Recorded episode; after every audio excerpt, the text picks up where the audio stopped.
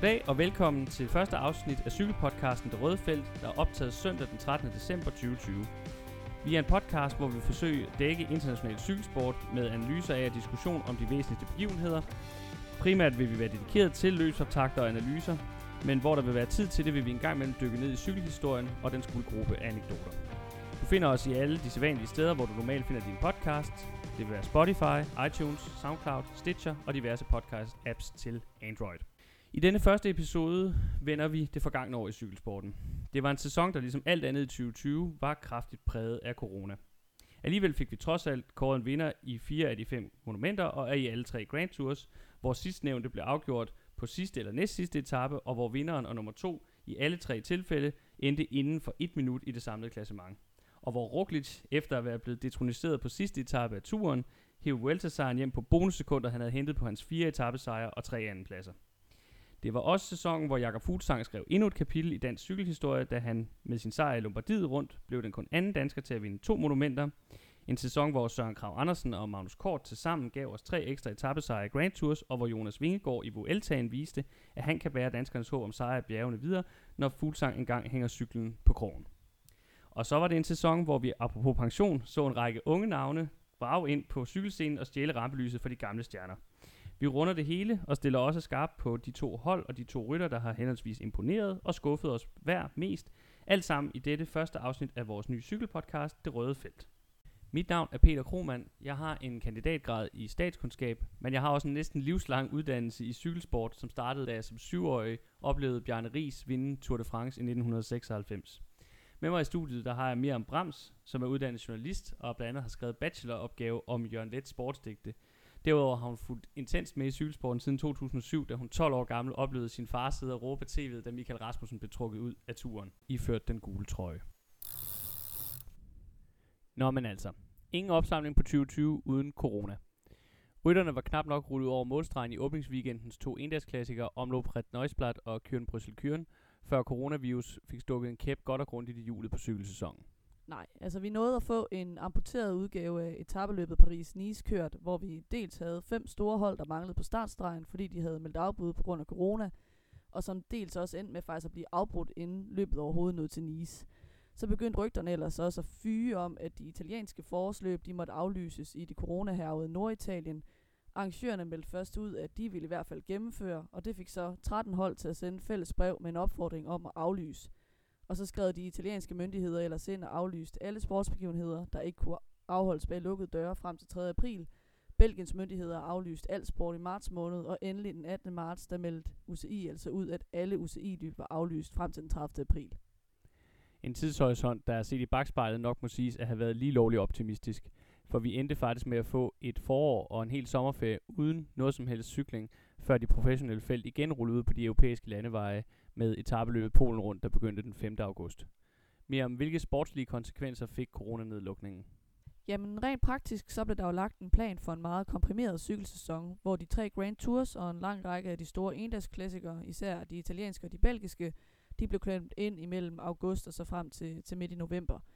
Og den nye coronakalender, den sikrede jo på den ene side, at vi fik alle de store løb afviklet, selvom vi så endte med at måtte undvære Paris-Roubaix og Amstel Gold Race på grund af nyopblusset coronavirus i Frankrig og Holland.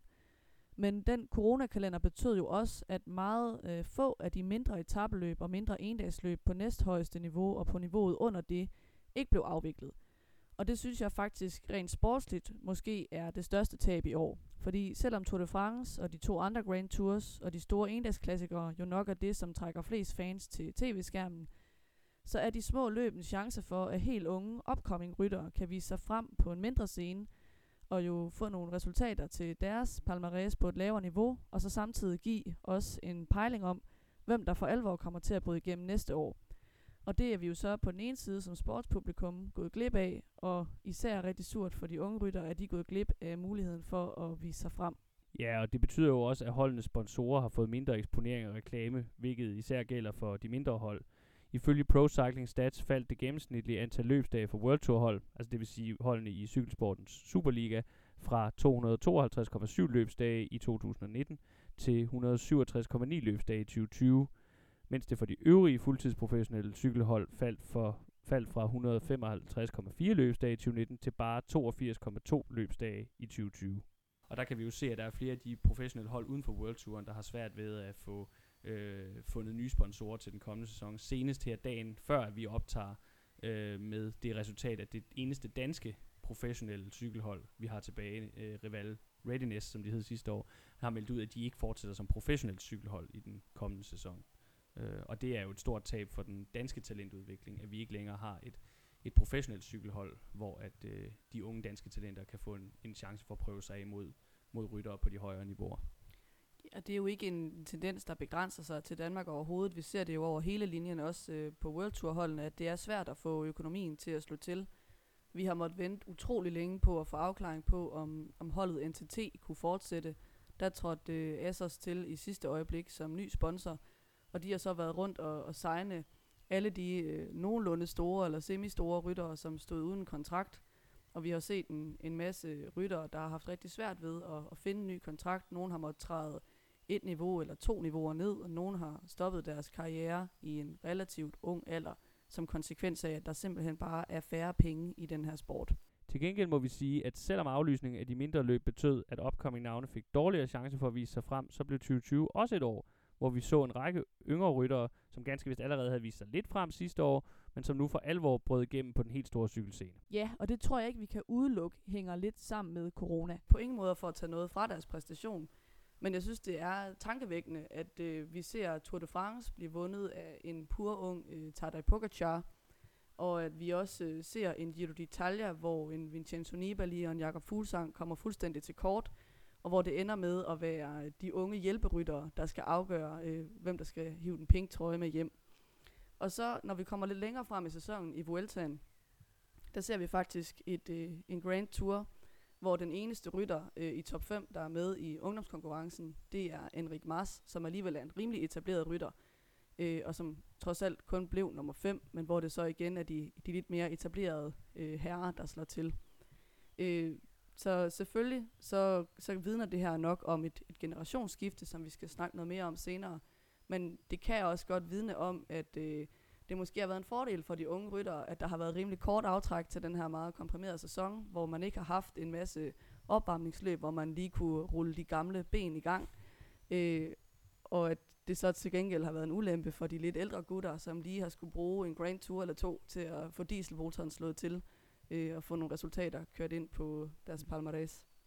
Det er sjovt med, at det, det lader til, at øh, jo ældre man er, desto mere flere løb har man brug for, for at, at ramme topformen. Øh, det, kunne være, det kunne særligt være et udtryk for, hvorfor sådan en rytter som Alejandro Valverde måske ikke øh, helt ramte de øh, højder, vi har set tidligere. Det vil vi komme ind på senere. Men som du også lige sagde, selvom at der var den her lille omvendte reaktion, kan man næsten kalde det i Vueltaen, med de mange etablerede ryttere, der klarer sig godt, så har det jo, hvis 2020 var noget ud over coronaens år, så var det de unge rytteres år. Og det næste, vi vil fokusere på her, det er nogle af de unge ryttere, der fik deres helt store gennembrud i cykelsporten i 2020. Tadej Pogacar. Tadej Pogacar. Tadej Pogacar. Tadej Pogacars navn kom på alles læber i 2020. Han er den første af de seks unge ryttere, vi har valgt at snakke om.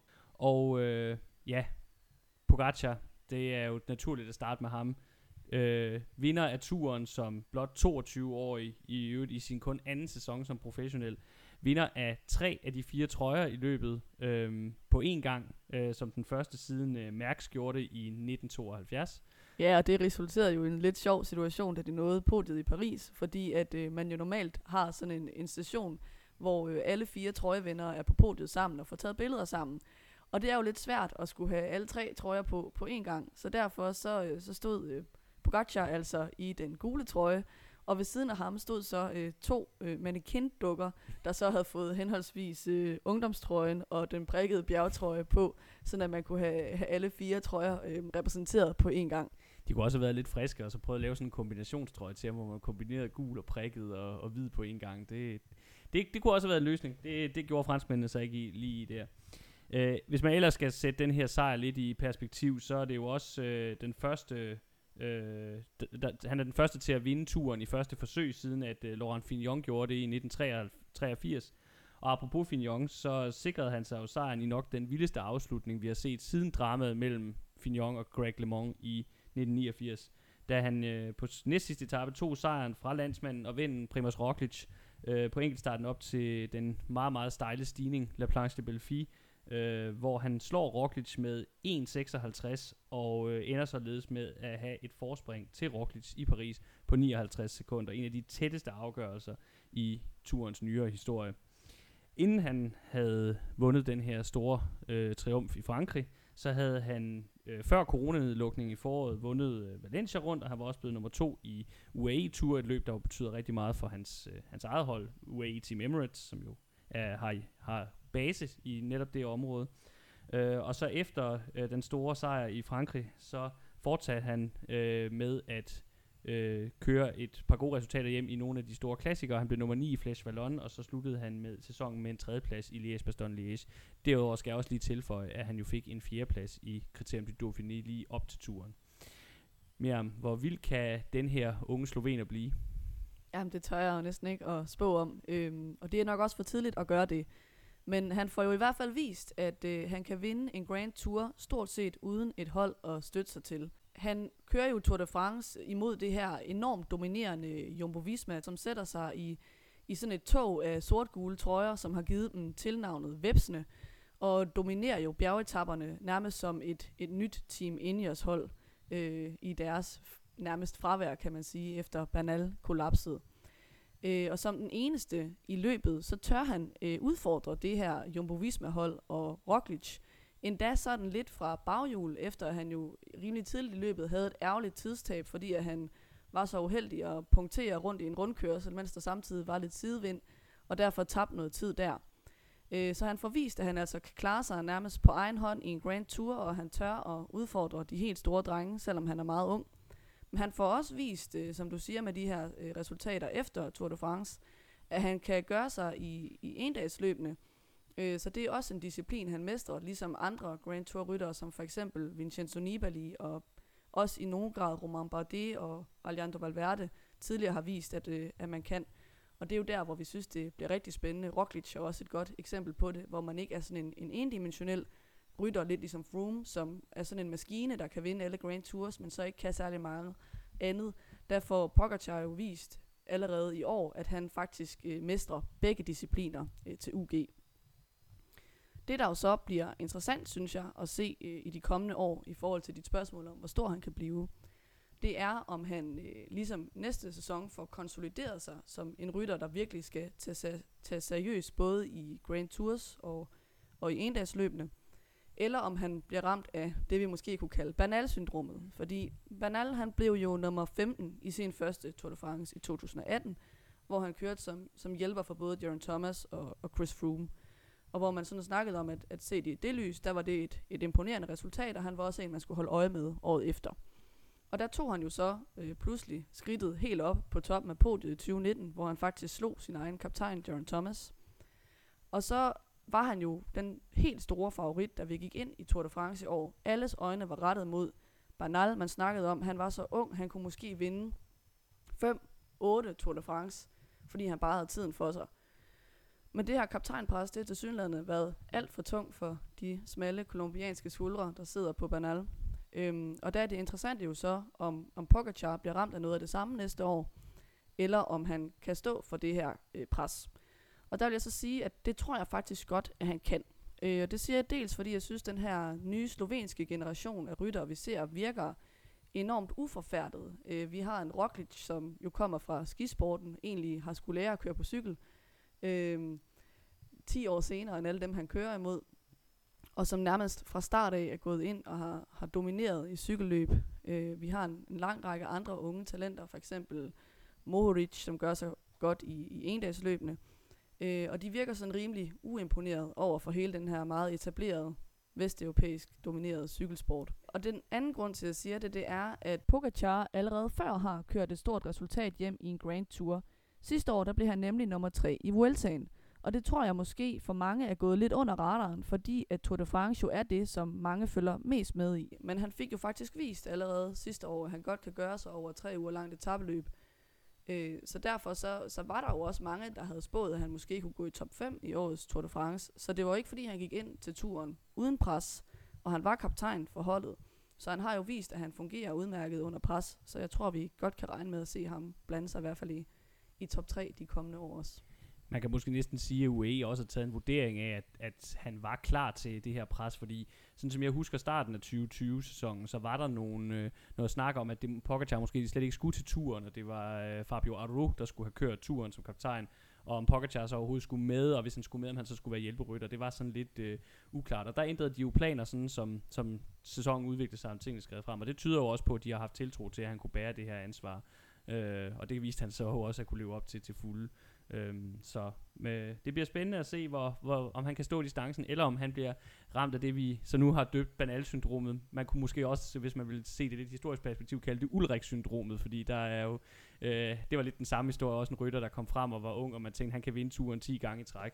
Og så, ja, gik det jo slet ikke sådan. Jeg vil dog sige, at Bernal virker trods alt til at være en lidt anden støbning rent mentalt, end, end Ulrik nogensinde var. Så, men det bliver spændende at se, om, øh, om Pogacar fortsætter dominansen, om Banal vender tilbage. Det bliver en af de helt store dueller i den kommende sæson. Hvor Tadej Pogacars 2020 100% var en positiv oplevelse, så skal vi nu snakke om en ung mand, der havde en noget mere blandet øh, oplevelse med 2020 cykelåret.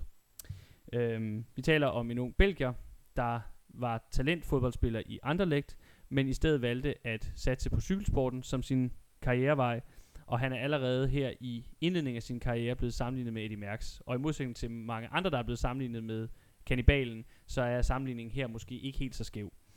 Jeg taler selvfølgelig om Remco Evenepoel. Han øh, debuterede i, som professionel sidste år, hvor han var gået ind direkte fra en tilværelse som juniorrytter, så han havde altså sprunget U23-niveauet over. Øh, og allerede i sin første sæson, der vandt han øh, endagsklassikeren, klassiker San Sebastian, øh, i Spanien, som altså er et løb, der er placeret lige under monumenterne, når vi snakker endagsklassikere. Øh, og det er et løb, der i de senere år er blevet vundet af ryttere som Julian Alaphilippe, Michael Kwiatkowski, Adam Yates og Alejandro Valverde. Så det er et løb på næsten allerøverste hylde. Og så blev han i øvrigt også europamester i enkeltstart. I år startede han som lyn og torden med at vinde øh, opvarmningsløbene Vuelta San Juan og Vuelta Algarve. Og efter at vi var startet op igen efter coronapausen, så vandt han øh, både Vuelta Burgos og det første World Tour løb, der blev kørt efter coronanedlukningen, nemlig Polen rundt. I alt så nåede han kun 22 løbsdage i 2020, men i løbet af de 22 løbsdage, der endte han altså i top 3 i 11 af tilfældene. Men hans sæson fik en meget, meget bræt afslutning. Miriam, hvad var det, der skete? Jamen det der sker, det er jo, at øh, i Lombardiet rundt, som er et af de, de fem monumenter, og som nok i år er mange danskere bedst huskes øh, for Jakob Fuglsangs øh, store, flotte monumentsejr, som vi vender tilbage øh, til senere, der styrter Evenepoel på nedkørslen fra den både berømtede og berygtede Moro de Somano. Og det gør han altså, mens han øh, ligger i en gruppe sammen med Jakob Fuglsang, som jo ender med at vinde løbet. Fuglsangs hjælperytter, det unge talent øh, Alexander Vlasov, øh, Roglic, fænomenale hjælperytter i bjergene, George Bennett, den dobbelte vinder, Vincenzo Nibali, den tidligere vinder, Bauke Mollema, og så de to ryttere, Chikone og Schachmann, som altså er den gruppe, som ender med at afgøre løbet imellem sig. Men på nedkørslen her, der, øh, der tager Evenepoel svinget forkert, og det er så et sving, der uheldigvis øh, foregår øh, hen over en bro, så han styrter simpelthen ud over broen, og ender, fristes man næsten til at sige, heldigvis med kun at brække bækkenet, øh, fordi han er faktisk øh, millimeter fra at blive lam, kommer det senere hen frem. Så hans sæson, den øh, slutter altså meget bræt lige der, øh, og han stod ellers over for nok dels at lave i hvert fald en top 5, kunne man forestille sig, i et monument, men udover det, så skulle han jo have kørt Giro d'Italia, og det ville have været utrolig spændende at følge hans debut i en Grand Tour, fordi som du også siger, Peter, der er jo ikke nogen tvivl om, at han er et, et kæmpestort talent. Men det næste, der bliver rigtig interessant at se, det er, om han kan stå distancen hen over tre uger. Men det gode, der så er at sige om hans styrt, det er, at det ender med at bane vejen for en anden ung rytters helt store gennembrud. En ung portugiser, som hedder Joao Almeida. Ja, og øh, hvor man no, no, en del nok havde hørt om i Vindepol inden den her sæson, så tror jeg ikke, der var ret mange, der kendte Joao Almeida, eller Almeida, jeg ved ikke helt, hvordan det skal udtales. Der er ikke nogen af os, der har en, øh, en øh, grad i portugisisk, så det beklager udtalen, hvis det er forkert. Uh, men jeg tror ikke, der var mange, der havde hørt om Joao Almeida inden uh, årets Giro d'Italia. Uh, han debuterede som professionel i år, og altså var holdkammerat med Evenepoel på det Køning Quickstep, Øh, han havde kørt nogle øh, flotte resultater hjem i nogle lidt mindre løb. Øh, I starten af sæsonen har han blevet nummer 9 samlet i Vuelta al helt tilbage i februar. Og så efter coronanedlukningen, så var han blevet nummer 3 i øh, det løb, som i Vindepol vandt, Vuelta Burgos. Han var blevet syv i, nummer 7 i det meget bjergrige franske løb Tour de Lang. Han blev også nummer 2 i den italienske semi-endagsklassiker Giro dell'Emilia, øh, som er et løb, der har så meget prestige, at det flere gange er blevet vundet af store navne i cykelsport. Blandt andet har Vincenzo Nibali vundet det to gange, men det skal dog siges, at det i år var præget af et lidt svagt startfelt. Normalt ligger det her løb som et optagsløb til Lombardiet rundt, men i år var det på grund af den ændrede coronakalender placeret efter øh, det store italienske monument, og derfor var det ikke lige så interessant for mange ryttere at stille til start i. Men alligevel, da han går ind i Gion, der er han et relativt ubeskrevet blad. Men hvad er det så, der sker? Jamen, det var nok egentlig meningen, må man sige, at hvis, øh, hvis Evenepoel ikke var styrtet, og altså skulle have kørt kaptajn for Quickstep i Giroen, så var øh, Almeida jo nok blevet en luksushjælperytter for Evenepoel, ligesom han for eksempel var i, i Vuelta Burgos, hvor han så ganske vist selv kører en top 3 hjem, men altså primært er med for at arbejde for en kaptajn. Men nu kan Evenepoel jo ikke stille til start, og pludselig så står Almeida jo så med muligheden for at gribe kaptajnrollen. Så det er altså ikke sådan, at han går ind i Giroen som kaptajn. Der er egentlig ikke rigtig blevet noget meldt ud om, at, at det skal han være. De har også et andet ungt øh, talent med, som faktisk er italiener, Fausto Masnada, øh, som også tidligere har vist, at han kører godt i bjergene. Øh, så de har egentlig flere gode øh, ryttere med. Øh, og, og man ved ikke helt, hvem skal, skal have kaptajnrollen. De skal måske køre delt kaptajner og se, hvem der, der kører bedst i bjergene. Det, der så sker, det er, at øh, Almeida han øh, bliver nummer to på den her indledende, meget vindblæste enkeltstart i Giro d'Italia. Måske hjulpet lidt på vej af en fordelagtig øh, tid på, på startlisten. Øh, vi så jo, at der var nogle favoritter, der smed meget tid, fordi de kom til at køre med en ugunstig vind. Men i hvert fald så ligger han øh, godt i pole position øh, til på tredje etape at tage øh, den lyserøde føretrøje. Og det gør han så på toppen af vulkanen Etna på Sicilien, hvor han faktisk øh, kun snupper den med øh, nogle hundreddele af sekunder foran øh, øh, bjergrytteren Cepeda. Øh, så der kommer han altså øh, i den øh, lyserøde føretrøje meget tidligt i løbet, Almeida. Og til alle store overraskelse, der lykkedes det ham jo så faktisk at holde trøjen helt ind til 18. etape, hvor løbet eksploderer på stigningen øh, Stelvio. Øhm, og det gav jo så faktisk øh, Giroen sådan lidt samme dramaturgi, som Tour de France havde sidste år, hvor øh, Julien Alaphilippe øh, meget tidligt kom i den gule trøje, og så holdt den uventet længe. Øh, men hvor man ligesom i løbet af sådan en Grand Tour hele tiden sidder og venter på, hvornår er det, den uundgåelige eksplosion kommer. Den kom altså meget sent for øh, Almeida, og han endte også med at, at køre sig flot resten af løbet og begrænse sit tidstab, sådan at han efter i øvrigt endnu en kanon enkeltstart på den sidste etape, øh, blev nummer 4 samlet i, øh, i sin Grand Tour debut. Så han får i hvert fald også vist, at øh, Evenepoel ikke er den eneste unge rytter på Quickstep med et kæmpestort Grand Tour potentiale.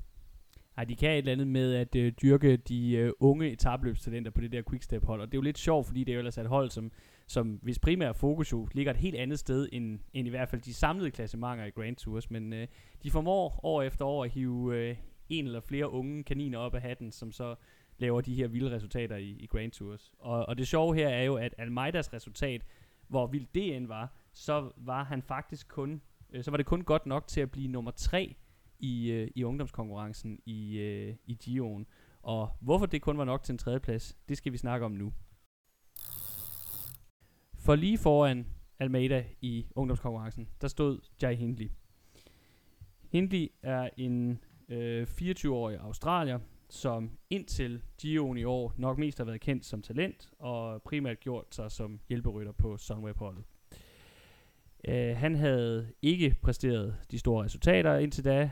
Uh, han har godt nok vundet det australske etabeløb Herald Sun Tour, uh, som ligger tidligt på sæsonen, men det er en generelt tommelfingerregel i cykelsporten, at bare fordi australske ryttere vinder uh, australske løb i starten af sæsonen, så kommer de ikke nødvendigvis til at køre godt resten af sæsonen, når vi når til Europa. Uh, han havde så også en anden plads i Polen rundt for 2019, uh, så det var ikke fordi han intet havde vist indtil da, men han var som sagt både resultatmæssigt og øh, sådan kendskabsmæssigt nok rimelig øh, ukendt i feltet indtil Gion.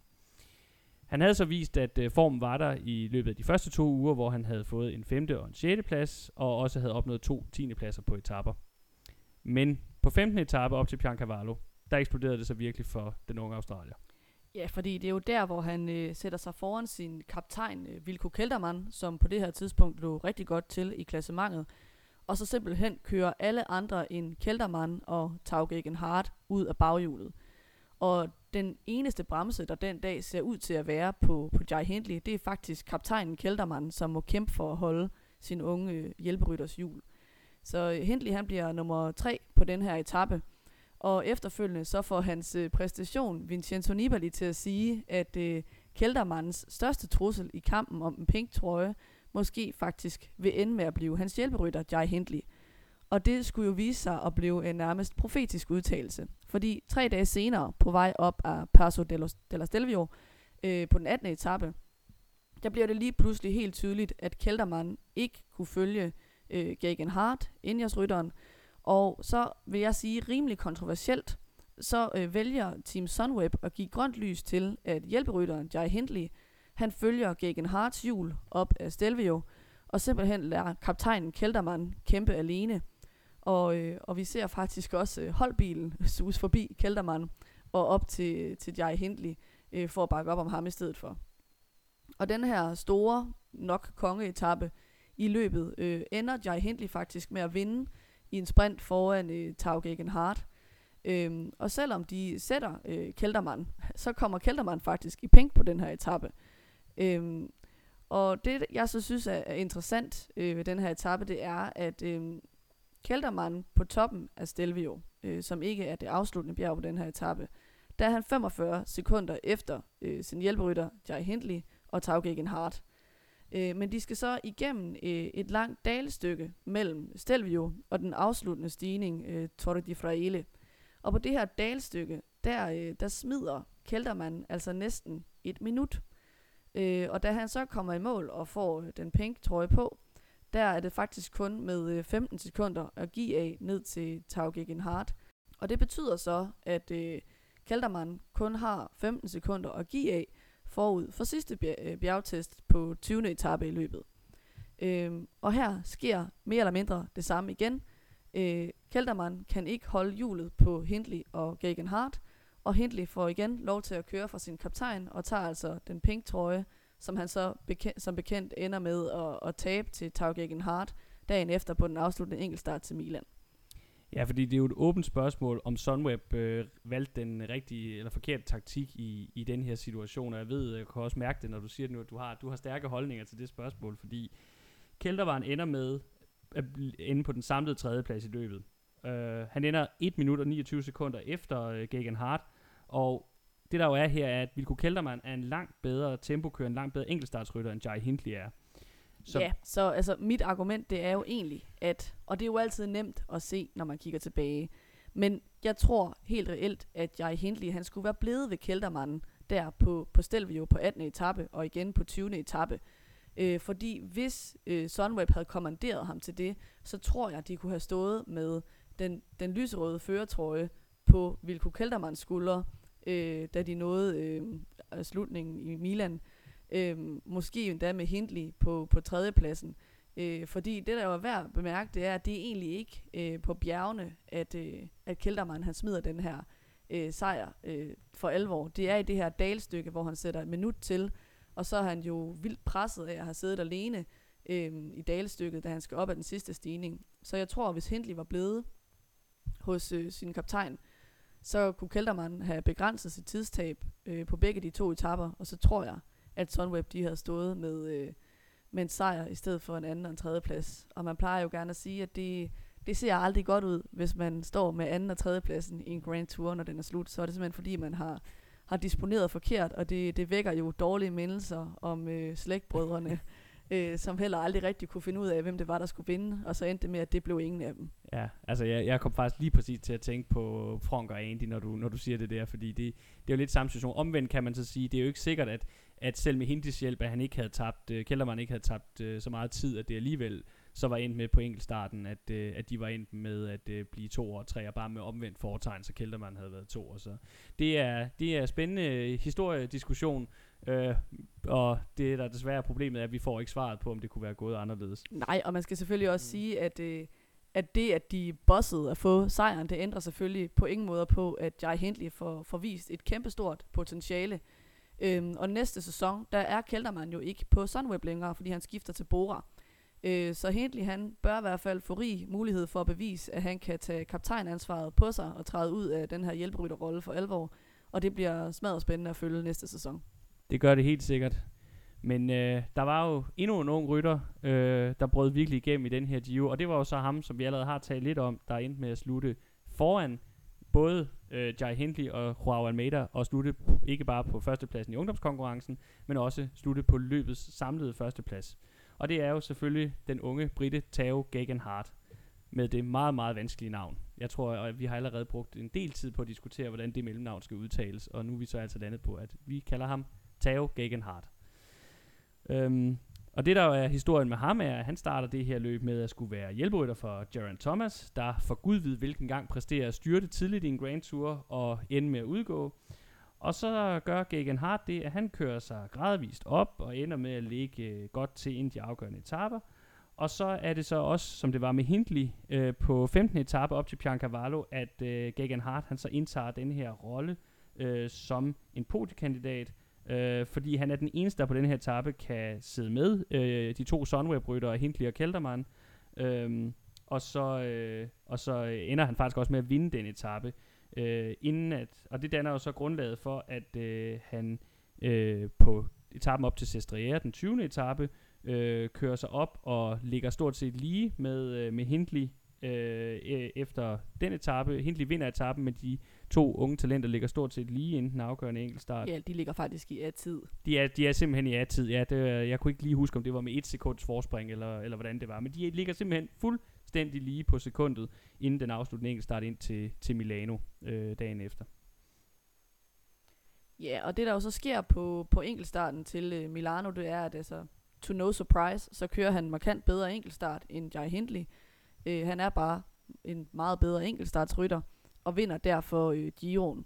Og øh, en sjov historie, der hører med til det, det er, at øh, han i løbet af Giroens sidste dage øh, taler i telefon med sin bror.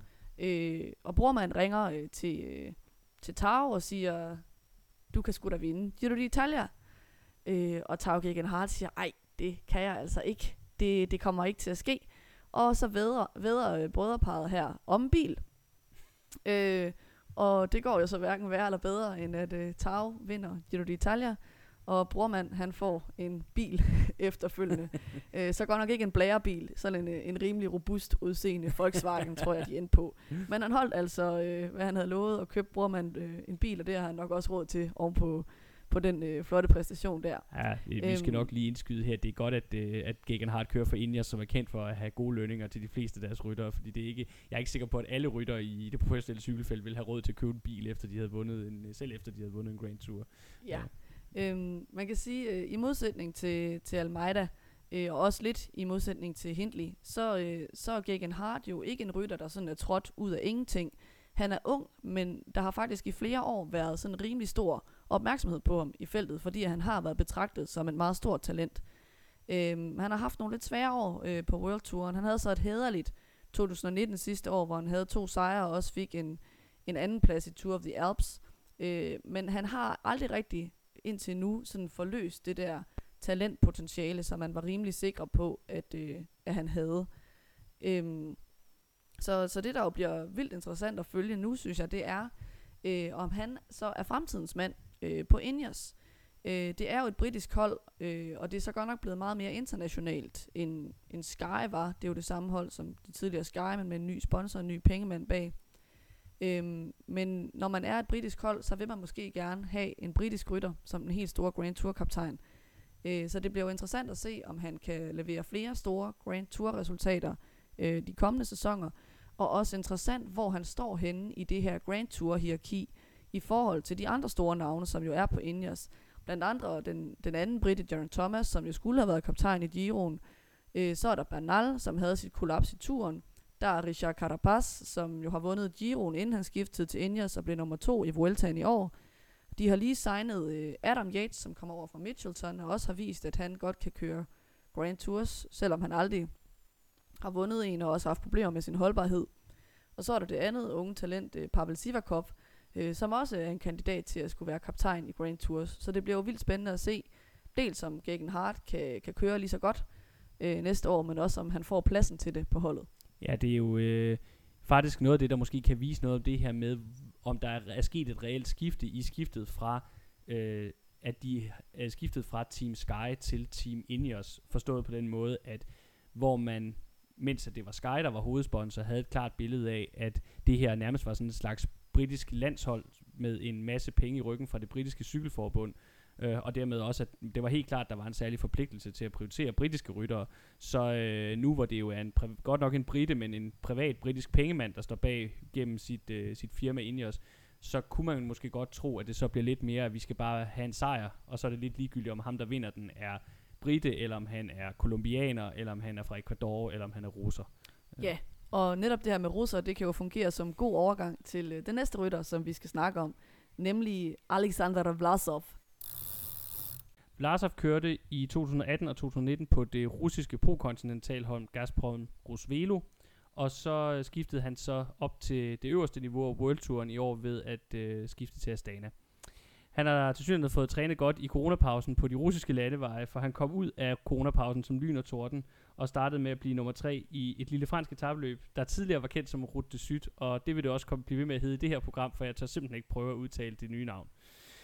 Inden han så tog videre fra det og vandt en imponerende etapes, en imponerende sejr i et nyt fransk endagsløb, Mont Ventoux Challenge. Ja, det er sådan et relativt nyt endagsløb i Frankrig, som øh, selvom at det er meget nyt på cykelscenen, jeg tror, det er blevet kørt en to-tre gange, så er det allerede formået hvert år at tiltrække et rimelig stort øh, felt, i hvert fald et rimelig stjernespækket felt, Øh, fordi at det er simpelthen lavet sådan, at det slutter op af Mont Ventoux, eller det man også øh, kalder det skaldede bjerg. Og øh, her der øh, viste Vlasov, må man sige, rimelig imponerende kørsel, hvor han blandt andet øh, slog øh, Richie Port, som jo blev nummer tre i, øh, i Tour de France, og også øh, Nairo Quintana, som kørte løbet for at varme op til, til turen. Så der fik han i hvert fald vist, hvad øh, potentialet er til. Og så fortsætte øh, de gode præstationer så også bagefter. Først så blev han nummer 4 i det italienske endagsløb Grand Piemonte, som er et af opvarmningsløbene, var et af opvarmningsløbene i år til Lombardiet rundt. Og i Lombardiet rundt, der hjalp han så Jakob Fuglsang til, sin sejr, til den sejr, vi allerede har talt om. Øhm, og øh, han blev også selv nummer 3, Og tre dage senere vandt han så igen, vandt han så Giro dell'Emilia, som vi også har talt om tidligere foran Almeida. Efter det blev det så til en femteplads i Tirreno Adriatico ugetabeløbet, der i år fungerede som opvarmningsløb til Sion, Så han stillede altså til start i, til den italienske rundtur med rigtig god form og rigtig gode ben. Men så ramte uheldet, for allerede på anden etape, der stod den unge russer af cyklen. TV-billederne viste ham sidde langt bag feltet det meste af dagen, inden han så kørte ud til siden og øh, lagde an til at øh, kaste op i grøften. Øh, hvorefter han så sluttede af med at sætte sig ind på bagsædet af Astana-bilen. Endnu en grøftetur i Giro-sammenhæng. Det er jo ikke første gang, vi har set det. Nej, han er i hvert fald ikke den, den første til at have den slags problemer på de italienske landeveje. Øh, uh. Dog fik han en mindre en elegant exit end Tom D, der var faktisk formået at komme hele vejen til Milan med den, ja. den lyserøde føretrøje på. Det vi lige skal ind lytterne her, det er jo, at øh, den tidligere vinderløbet Tom Dumoulin det år, han vandt øh, Gion, også havde en tur i grøften øh, i forbindelse med en dårlig, et, et, et dårlig mave, som øh, var tæt på at koste ham sejren, men han kom som sagt til mål. Det gjorde Vlasov bestemt ikke. Han valgte at stå af her på det her tidligere tidspunkt i løbet, og den store diskussion er så, var det piv? Ja, og jeg tror, det er måske en diskussion, som især kom til at fylde i, i de danske medier, fordi at det jo var meningen, at Vlasov skulle være den måske vigtigste hjælperytter i bjergene for Jakob Fuglsang, som skulle køre klassement i Giro d'Italia. Så der var der en del, der var ude at sige, at øh, måske den unge russer ikke havde så ondt i maven, som han gav udtryk for, og måske han i virkeligheden gerne bare ville øh, trække fribillet fra Giroen, så han kunne få lov at køre Vueltaen til, øh, som kaptajn ikke lidt senere på sæsonen. Ja, jeg vil så sige, jeg tror ikke, det var piv, fordi det er jo så rigtigt nok, at, at den her exit for Giroen gav ham muligheden for at køre kaptajn i Vueltaen. Men vi så jo så også, at øh, han satte tid til fra start af i Vueltaen, for Vueltaen startede ud med, øh, med nogle meget hårde bjergetapper, rimelig utraditionelt. Øhm, og der havde man indtryk af, synes jeg, at, at på første bjergetappe, at han egentlig ikke for alvor var kommet sig over det her maveonde, han havde, havde lidt under i Giroen, for han satte faktisk 4,5 minut til på den første bjergetappe, og endnu et minut øh, satte han dagen efter på, øh, på anden bjergetappe. Og der var Astana ude at sige, at han stadigvæk led lidt under øh, det her maveonde, han havde haft. Øh, men så sagde de så også, at de havde aftalt med Vlasov, at hvis han kunne hænge på de kommende dage, øh, i de resterende bjergetapper den uge, så ville de give ham muligheden for at køre øh, klassementet alligevel, så han rent faktisk kunne få oplevelsen af, hvordan det er at skulle køre klassement hen over tre uger.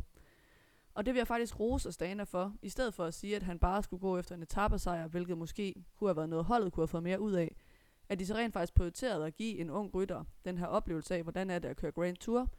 Øh, fordi at jeg tror bare, det er noget, der bringer en ung rytter et skridt videre at have prøvet det. Og der er jo ingen tvivl om, at øh, Grand Tour klassement er fremtiden for ham her. Så han arbejdede sig jo gradvist op i klassementet og, og endte som nummer 11 samlet. Og, og også efter nogle modige angreb, synes jeg, på, på flere store bjergetapper. Altså de, de resulterede typisk i, at han tabte tid fordi at han, øh, han gerne satte afsted med en, en 5-7 km til mål og kørte fra de andre favoritter. Og så pludselig så stod han lidt stille, og så kørte de forbi ham inden toppen. Men altså, han kommer hjem med en anden plads, en fjerde plads, en femte plads og en sjette plads på etapper. Så han får vist, at øh, der er nogle bjergben, der kan noget. Øhm, at han også godt kan holde sig nogenlunde stabilt hen over tre uger. Hvis vi regner de der fem et halvt minut fra, han smed på de første to dage, vil han være endt væsentligt længere op i tabellen. Øhm, så jeg synes, at, øh, at han får vist, at øh, der er noget potentiale i ham. Øh, han får vist i år, at han både kan køre øh, etabeløb, både ugetabeløb og tre ugers etabeløb. Han får vist, at han kan køre en dags løb, i virkeligheden lidt ligesom Pogacar, bare ikke helt lige så imponerende selvfølgelig. Astana bliver bekræftet i, at øh, de har en fremtidens mand, hvilket jo er endnu mere vigtigt nu, hvor de ikke kunne øh, forlænge øh, deres øh, store klassementsnavn, øh, Miguel Angel Lopez kontrakt til næste år. Og Rusland får samtidig endelig et nyt klassementshåb, efter at Ilnur Sakharin har haft øh, en rimelig stor nedtur, i virkeligheden de sidste øh, tre sæsoner, fordi han aldrig er blevet den samme efter sit styrt i, i Giro d'Italia i, i 2016. Og så vil jeg egentlig også rose Vlasov for i en meget ung alder at vise ekstrem stabilitet. Øh, sidste år, der havde han 54 løbsdage, de 28 af dem i top 10. I år 39 løbsdage, de 20 af dem i top 10. Det er altså hver anden dag, han sætter sig på cyklen, at han hiver et resultat i top 10 hjem. Det synes jeg egentlig godt, man kan være stolt af i den alder. Ja, det er et, øh, et nyt russisk øh, stjerneskud, vi har her. Det tror jeg ikke, der kan være nogen tvivl om. Og øh, ja, jeg tror også, at netop øh, meget af, af det danske klønk, der var omkring Vlasovs øh, tidlige exit fra Giro, nok netop handlede om, om fuglsang, og så det faktum, at både Vlasov og så også Lopez, som du lige nævner, som Vlasov jo nok er, skal ind og være den, den umiddelbare erstatning for de kommende år, at øh, han også var udgået relativt tidligt, øh, fordi han havde haft et, øh, et styrt på den, øh, på den første enkeltstart. Øhm, så øh, jeg synes ikke, der er meget at klynke over, når vi snakker om Larsov. Han er, han er en, et kæmpe talent, og det har han allerede bevist øh, i år. For at opsummere, så er det, der bliver interessant i forhold til den kommende sæson, det er til dels om Evenepoel, han kan bevise sig som Grand Tour-rytter og vise, at han kan stå distancen over tre uger, samt om uh, Hindley, Gegenhardt og Vlasov kan holde niveauet og ligesom få sig etableret som Grand Tour-rytter, vi skal regne med over de kommende sæsoner, eller om de falder tilbage til deres oprindelige rolle som hjælperyttere. Og vi vil prøve at gennemgå dem lidt hver for sig igen. Uh, hvis vi starter med Gegenhardt, hvad tror vi så om ham? Jamen altså, rygterne går jo allerede nu på, at øh, Gegen Hart bliver sendt til Giroen igen, og, og så faktisk sammen med øh, Filippo Ganna, som vi slet ikke har talt om. Han er også en relativt ung rytter, som havde en fænomenal italiensk rundtur. Han vandt øh, VM i enkeltstart lige en Giroen, så vandt han alle tre enkeltstarter i Giroen, og han vandt også en bjergetappe. Øhm, så de skal jo begge to ud og bevise, at de ikke øh, var et one-year wonder. Men jeg vil så sige, at, øh, at for sådan en for Gagan Hart, så skal man jo ikke se det som et succeskriterie, at han skal ud og vinde en Grand Tour igen. For ham, der handler det om at komme ud og vise, at han kan godt køre en top 5 en gang til, uanset om det så skal være i en Giro eller en Vuelta, men i hvert fald vise, at han godt kan være med på øverste hylde fast, som du siger. Ja, det er vigtigt, at han holder niveauet sådan på et overordnet plan, end at, at han lige går ud og tager endnu en Grand Tour sejr her i, øh, i år to, hvor der virkelig er forventninger til ham på den front. Og det er vel lidt det samme for Jai Hindley i virkeligheden. Han, øh, han skal også ud og vise, at han kan holde niveauet. Ja, og, og igen, altså, jeg vil helt klart ikke forvente, at vi ser at Jai Hindley vinde en Grand Tour, og jeg vil egentlig heller ikke forvente, at, at vi nødvendigvis ser ham i nærheden af det. Øh, måske heller ikke et podie, men der vil jeg også sige, at et succeskriterie må være, at han kan vise, at han kan køre i top 5, eller, eller måske bare i top 10. Øh, det har været en meget speciel sæson, ikke? så det er ikke sikkert, at, at han på samme måde vil kunne, kunne vise det samme niveau i en, en regulær sæson. Men i hvert fald vise, at han kan køre i top 10 en gang til. Øh, han kommer til, som vi har snakket om, at få masser af plads på Sunweb, fordi at Keltermann skifter væk. Der håber jeg så, at Sunweb de vil lade være med at tænke, fedt, så smider vi ham til turen, fordi det kommer bare til at være meget sværere, hvis han skal op og bide skære med sådan en som Pogacar, eller Roglic, eller Carapaz. Så jeg håber virkelig for, for Hindley, at han får lov at komme til Giron igen, eller komme til Vueltaen. Få lov at bevise eh, på den scene, at han kan køre top 5, top 10, og så ellers at han får lov at køre en masse ugetabeløb, og måske kan vise, at han kan køre i top 5 der, sådan at han får etableret sig som et klassementsnavn, men vi skal ikke regne med at se ham vinde øh, en af trøjerne. Hvad med Vlasov? Skal vi øh, se ham som øh, Grand Tour vinder allerede i 2021? Jeg tror ikke, det kommer til at ske i 2021. Jeg tror klart, vi kan regne med, at, at det i hvert fald er en mulighed inden for de kommende sæsoner. Men Vlasov har stadig til gode overhovedet at køre top 10 i en Grand Tour. Jeg tror på, at han kan gøre det, hvis han kommer frisk ind i en Grand Tour uden sygdom, undgår styrt. Øh, og vi kan også regne med, at Astana vil, vil have ham som deres prioriterede mand. Men, men ligesom et Jai Hindley og Gagan Hart, jeg håber, at de sender ham til Giroen eller Vueltaen. Og jeg tror, han skal, skal satse på en top 5 som et realistisk mål. Så er der de to øh, quickstep-drenge, øh, i Vindepol og Almeida.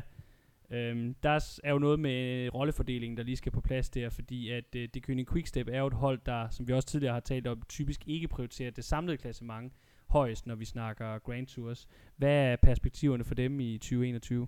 Jamen, altså, der er, jo, der er jo to ting i det, ikke? Altså, dels så skal de jo, som du siger, finde en rollefordeling internt. Øh, I år, der var Almeida jo egentlig tiltænkt som hjælperytter til Vennepol, og så er det pludselig ham, der går ind og er kaptajn. Så det bliver interessant, synes jeg, om de vil køre Grand Tours med dem øh, efter samme princip, som de meget har i endagsløbende, hvor man siger, der er ikke en kaptajn på forhånd, der er ikke en prioriteret rytter. Vi har en styrke i, at vi har to mand, der kan være med i det samlede klassement. Vi ser, hvem der har de bedste ben. Eller om de kommer til at sende dem til forskellige løb, for eksempel en kører Giroen, en kører Vueltaen som prioriteret rytter. Det er den ene ting. Den anden ting, det er så, hvordan holdet i det hele taget vil øh, prioritere øh, mellem endagsløb og ugetabeløb og Grand Tours i den kommende sæson, fordi at de jo lige pludselig har to kæmpe store Grand Tour talenter, og det er jo ikke en, en situation, som Quickstep som sådan er vant til at stå i. Så det bliver spændende at se, om de så kommer til for eksempel at prioritere at sende et helt vildt stærkt bjerghold til Giron øh, for at bakke op om dem. Øh, og også hvordan de ligesom vil, øh, vil lægge de her to unge rytters kalendere. Altså vil de for eksempel øh, både have dem til at køre en Grand Tour og nogle ugetabeløb. Skal de også køre nogle af de store endagsløb med bjerge, for eksempel Lombardiet og Klassiker San Sebastian det kommer til at, at være rigtig spændende øh, at se. Og så skal vi selvfølgelig også se, hvordan Evenepoel kommer tilbage fra den her skade. Der er jo forlydende om, at det går rigtig godt, men det er jo en alvorlig skade, og samtidig er det, set udefra i hvert fald, nok første gang, at Evenepoel for alvor møder modgang i cykelverdenen. For Pogacar, der må vi jo antage, at en Grand Tour sejr, og formentlig også en, et forsvar af Toursejren fra sidste år, det er det store sæsonmål næste år. Er det realistisk, at vi ser ham øverst på podiet i Paris igen? Jeg vil sige det sådan, at det er jo ikke urealistisk, men man kan jo aldrig rigtig spå om, hvem der kommer til at, at stå på top med et Grand Tour podie. Der sker så meget undervejs, men det er da helt klart realistisk, at han igen kommer til at være en kandidat til øh, både podiet og til at stå øverst. Jeg tror ikke, han kommer til at lave en, en Bernal eller en Ulrik, som sagt. Øhm, men der er jo heller ikke nogen tvivl om, at næste år, så vil øjnene hvile på ham.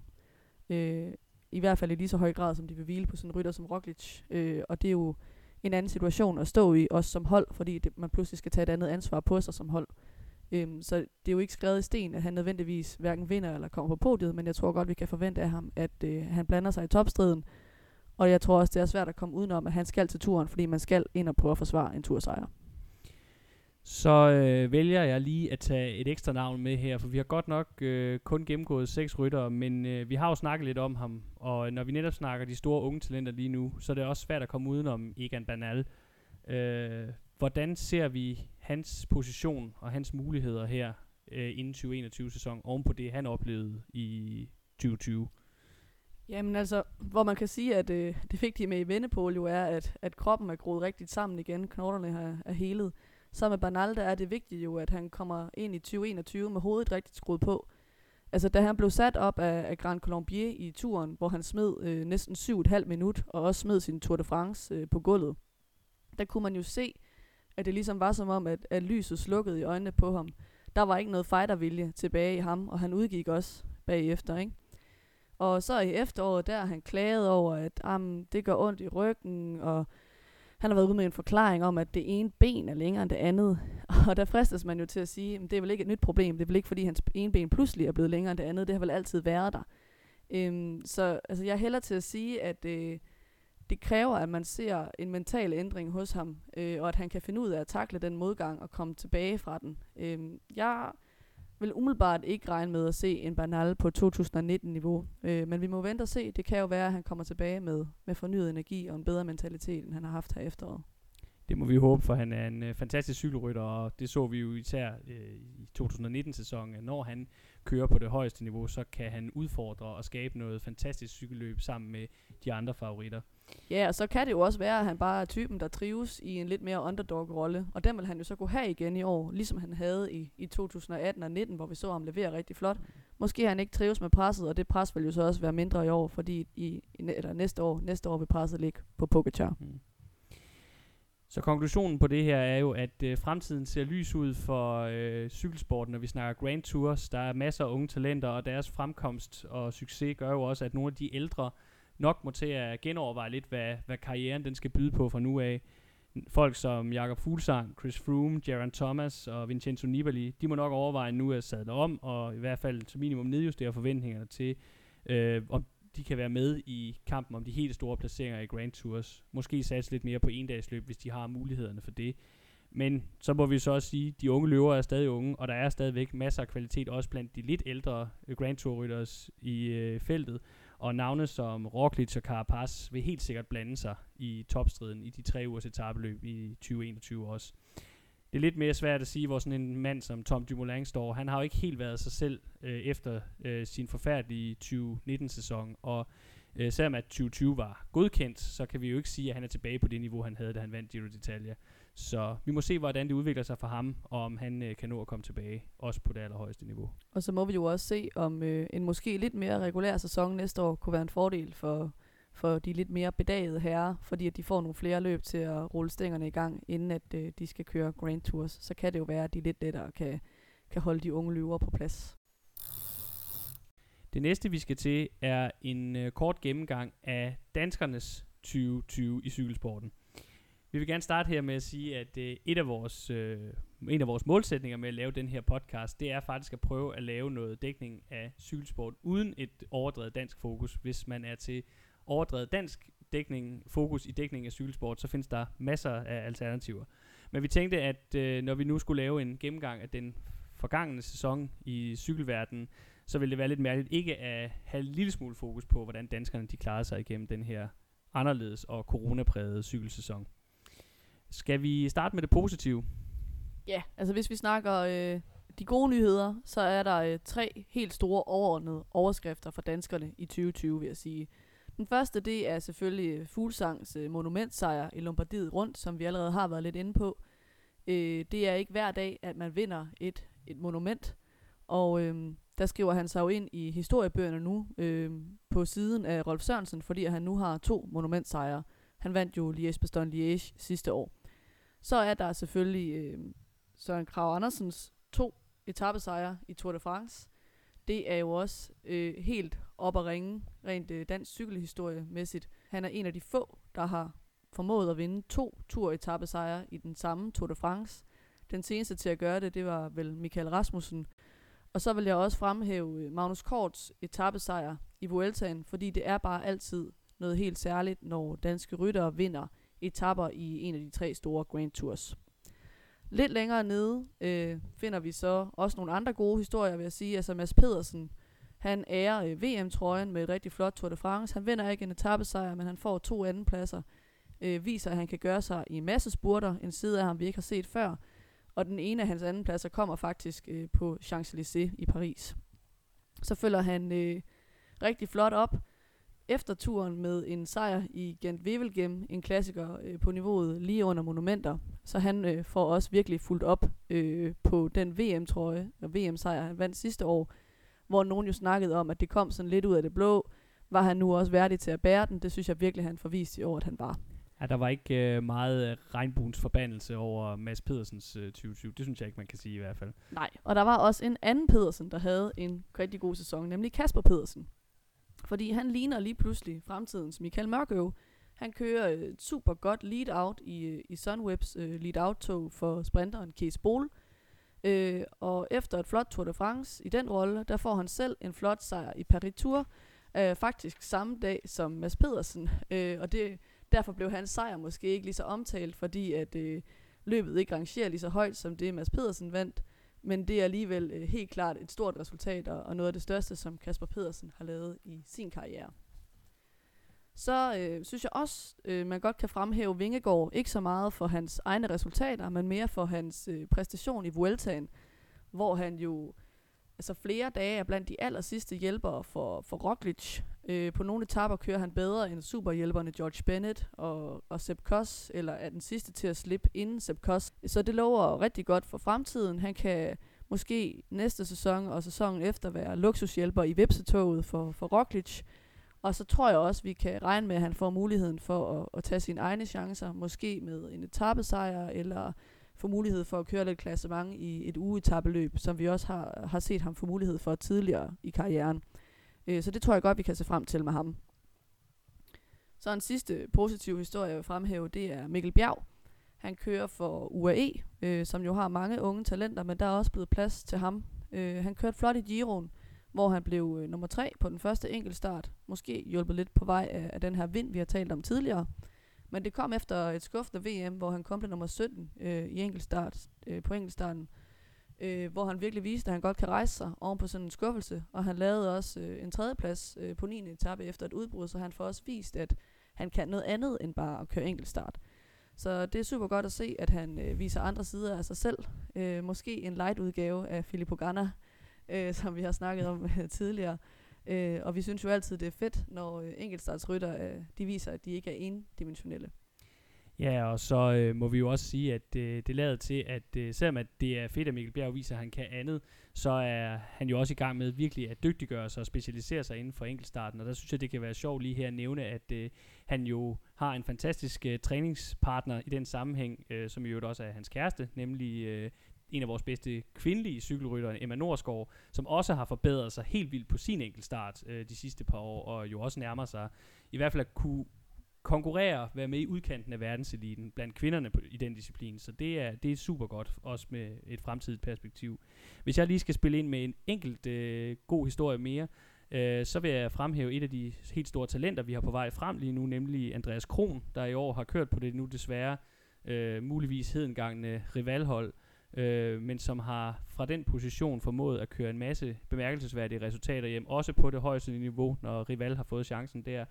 Og det er han blevet belønnet for ved, at han i den kommende sæson skal køre for World Tour holdet Lotto Sudal, hvor at det bliver rigtig, rigtig spændende at se for eksempel, hvordan han kan gøre sig i nogle af de, øh, af de belgiske endagsløb, hvor, hvor Lotto jo har en meget, meget stor prioritet. Øh, han gjorde det blandt andet rigtig, rigtig flot til Danmarksmesterskaberne, hvor han var en af de få, eller var den eneste nærmest, der kunne udfordre øh, Kasper Askren øh, i kampen om DM-titlen. Så hold øje med Andreas Kron, han får, det er rigtig, rigtig spændende at følge i 2021. Jeg tænker, vi også lige bliver nødt til at vinde Jakob Fuglsangs øh, Giro d'Italia, som jo var hans store satsning i denne her sæson. Han fik en 6. plads, og det er faktisk det bedste samlede danske resultat i Giroen nogensinde. Han slår nemlig Ole Ritters øh, berømte 7. plads fra øh, Giroen i 1973. Men kan man stadigvæk tale om alligevel, at det måske ikke var helt det, vi havde håbet på, når vi snakker Fuglsang og Giro d'Italia i 2020? Ja, uden tvivl. Altså, han har jo også øh, selv sagt, at han kom jo ikke for en 6. plads, han kom for at vinde, og så minimum for at, at stå på podiet. Øh, så selvfølgelig, det er, den, det er den flotteste Grand Tour præstation, vi har set ham lave, siden hans 7. plads i, i Tour de France, ikke? Men uden tvivl, så tror jeg, at han er rejst skuffet hjem fra Italien. Og det er jo sjovt, fordi øh, på Etna-etappen, øh, den første bjergetappe, jeg mener det var tredje etappe, der sad vi og snakkede om, at det jo faktisk var Fuglsang og Nibali, der så stærkest ud, fordi at det var dem fra den gamle garde, som vi kender, som etablerede navne, der umiddelbart øh, var stærkest på Etna. Men det var så også deres stærkeste dag, og fra den dag af, der fadede de ligesom bare igennem løbet, mens at de unge stjerner lige pludselig bare kom fremad i klassementet. Øhm, så jeg synes, at den her præstation, den vidner om, som vi jo nok egentlig har tænkt i mange år om Jakob Fuglsang, at han skal begynde at fokusere på noget andet end Grand Tours. Det er ikke alle gode bjergryttere, der nødvendigvis skal gå efter at vinde en Grand Tour, og jeg vil egentlig hellere se ham fokusere på endagsløbene, hvor vi jo har set de sidste par år, at han virkelig excellerer. Han har vundet Liège-Bastogne, han vinder Lombardiet rundt i år. Vi har set ham køre rigtig godt i Strade Bianche, og jeg vil uden tvivl også tro, at han har en realistisk mulighed for at vinde et løb som Flanderen rundt. Øh, da Nibali vandt sin Tour de France-sejr, øh, Tour de France-sejr i 2014, der blev den i høj grad grundlagt på brostensetappen, der var det år. Og der var det jo altså Jakob Fuglsang, der var chaperon for Nibali og fik ham hen over de der brostenstykker. Vi har set en Valverde køre rigtig godt i Flanderen rundt. Jeg kan sagtens se øh, Fuglsang gøre sig godt sådan et sted også. Vi har også set ham øh, køre flot i Dauphiné Libéré flere gange. Han har vundet det to gange nu. Hvad med at køre nogle flere ugetabeløb? Prøve at vinde Schweiz rundt, Romandiet rundt. Det er også nogle rigtig store løb, som vil se rigtig godt ud på, øh, på et cykelpalmarès efter en karriere. Paris-Nice også. Paris-Nice. Det er, det er sådan noget, jeg gerne vil se øh, Jakob Fuglsang fokusere på de, det næste år, og, og måske to år. Og så er karrieren nok også ved at være slut, kunne man regne med. Helt bestemt. Trods alt, så må vi så sige, at det er jo ikke fordi, man kan kalde Fuglsangs sæson, og sådan set heller ikke hans stive øh, præstation for en stor skuffelse. Men vi bliver også nødt til at tale lidt om de store skuffelser. Hvem var de store skuffelser fra dansk side i 2020? Jeg synes, det er svært at komme udenom, at Michael Valgren virkelig havde en dårlig sæson. Øh, altså hans bedste resultat i år, det var nok 11. pladsen øh, i VM.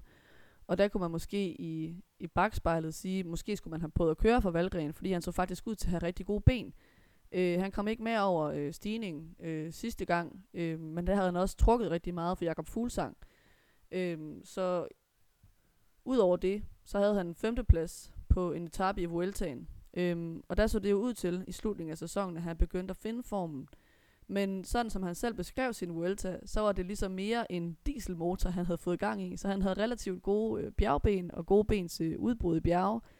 Men uden den turbo, som gør, at man ligesom kan sidde med i hissig ryg og, og lave sådan den afgørende udskilling. Så øh, hans mål for næste sæson må uden tvivl være, at han skal finde turboen frem igen.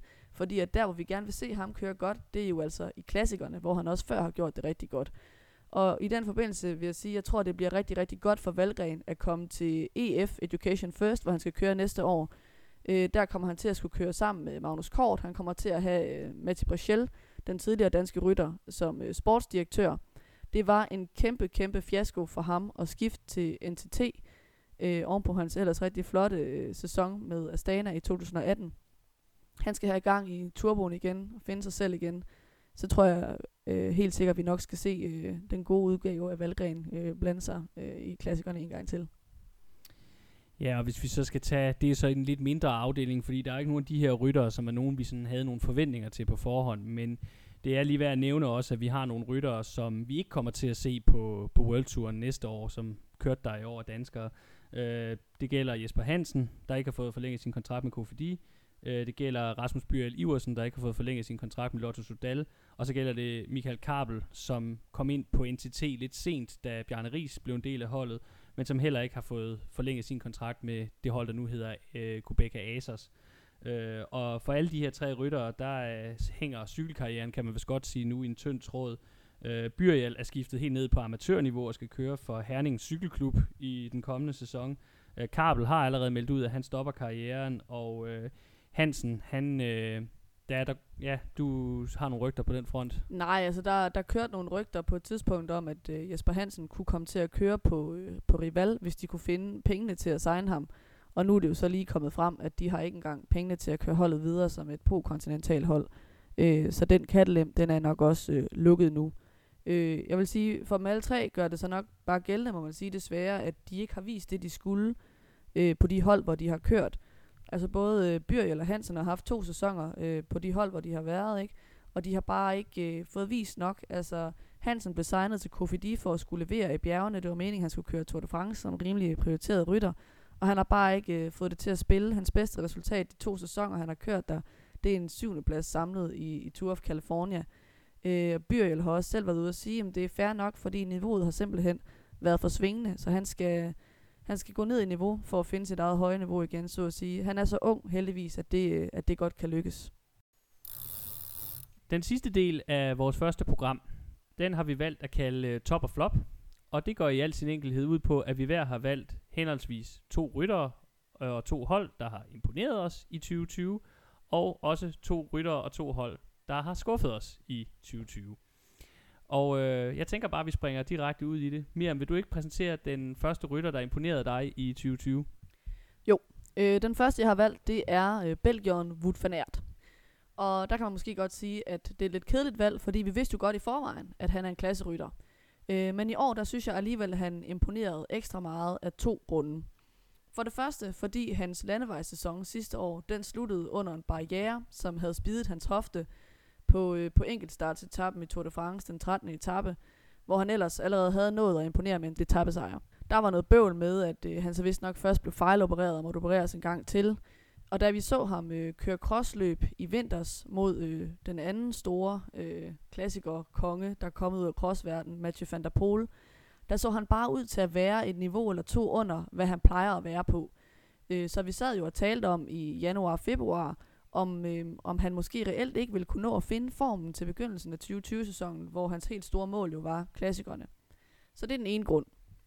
Den anden, den er, at øh, han har vist nogle helt nye sider af sig selv i år. Fordi øh, det vi jo i forvejen har, har set ham øh, har køre godt i, det er masse spurter. Han har vundet en øh, etape i Tour de France og to i Dauphiné inden i år. Vi har set ham køre stærkt i en dags løb, for eksempel med en tredjeplads i Strade Bianche, en anden plads i, i det hedder det vist ikke længere. Øh, men i år, der har vi så også set ham vinde sit første monument, nemlig Milano Sanremo. Vi har set ham øh, være millimeter fra at vinde monument nummer to, øh, Flanderen rundt, øh, hvor han så blev slået på stregen af Van der Pol. Vi har set ham vinde øh, Strade Bianche, som jo meget hurtigt er, har fået klassikerstatus, ikke den her italienske endagsklassiker. Øh, og i Tour de France, der formåede han at vinde to etappesejre til sig selv, samtidig med, at han var den måske allermest værdifulde hjælperytter for Roglic, hvor han etape efter etape lavede det her lange, seje Kwiatkowski-træk, øh, som vi plejer at se Kwiatkowski levere for Ineos øh, på den sidste og også nogle dage den næstsidste stigning, inden trætrinsraketten med Bennett, Koss og Roglic så skulle fyres afsted. Så øh, vi har virkelig set nogle nye sider af, øh, af Van Aert, og vi har set ham løfte sine eksisterende kvaliteter til et nyt niveau. Øh, så det bliver virkelig også spændende at se ham næste år. Han har luftet ideen om at skulle køre nogle ugetabeløb i 2021 for at prøve at køre noget klassement, fordi at det er gået så godt med at køre bjerge. Øh, og det er så noget, vi vender tilbage til i vores øh, optagsprogram. Ja, der er ingen tvivl om, at øh, havde et øh, fantastisk 2020. Uh, øh, en anden mand, der havde et fantastisk 2020, det er den første rytter, jeg vil fremhæve som en succeshistorie fra den forgangne cykelsæson. Og det er franskmanden Arnaud Demare. Det er jo tale om en rytter, som vi må sige, har set lidt ud som om, han har været lidt ude af kurs i forhold til den vej, han var på tidligere i karrieren. Han har sådan arbejdet lidt med at prøve nogle andre ting, har prøvet at satse lidt på endagsløb, især brostensklassikerne, og det er ikke rigtig lykkedes, og samtidig så har de satsninger ligesom gjort, at hans, øh, hans evner i spurterne, som tidligere var hans varemærke, at de ligesom var forsvundet lidt. I kombination af de her ting havde så gjort, at han var blevet lidt nedprioriteret af sit holdgruppe mig efter, som øh, jo havde valgt at sende ham til Dion og Vueltaen i stedet for at lade ham køre på hjemmebane i turen, hvor man havde satset alt på Thibaut Pinot og klassementet i stedet for. Men i år, der vendte Demare virkelig tilbage til toppen af cykelfeltet, når vi taler massespurter. Han har vundet 14 sejre i 2020, og der skal vi jo huske, at 2020-sæsonen er væsentligt kortere, end hvad vi har været vant til på grund af corona. Og alligevel, så er de 14 sejre, det er næst flest i, på en sæson i karrieren for Demar. Og det tyder på, at her taler om en rytter, der virkelig har genfundet formen og glæden ved cykling øh, her i en sæson, hvor det ellers har været svært at, øh, at opnå de store resultater på grund af corona. Ja, ingen tvivl om det. I, i Giro, der, der var der jo mange, der synes det var sjovt, at selvom han bare vandt og vandt og vandt, så så glæden ved at vinde ikke ud til at blive den mindste smule mindre for det meget, som bare jublede og jublede, når han kom først over stregen. Vi så ham også juble, når han kørte over nogle af de hårde stigninger, fordi at så var han et bjerg tættere på at, at være i mål i, i Milan. Så vi har virkelig set en Demar, der har fundet den her køreglæde igen. Og det, det, der jo bliver spændende næste år at se, synes jeg, det er, om det så bliver ham eller Pinot, eller den unge franskmand Gody, de satser på øh, i Tour de France. Pinot, ham kommer vi også til at snakke om senere, har jo virkelig bare kørt ringe i, i Tour de France de sidste par år. Eller det er i hvert fald endt med en fiasko. Så øh, må ikke øh, de godt kunne finde på at sende det meget afsted, hvis han kører lige så godt næste år.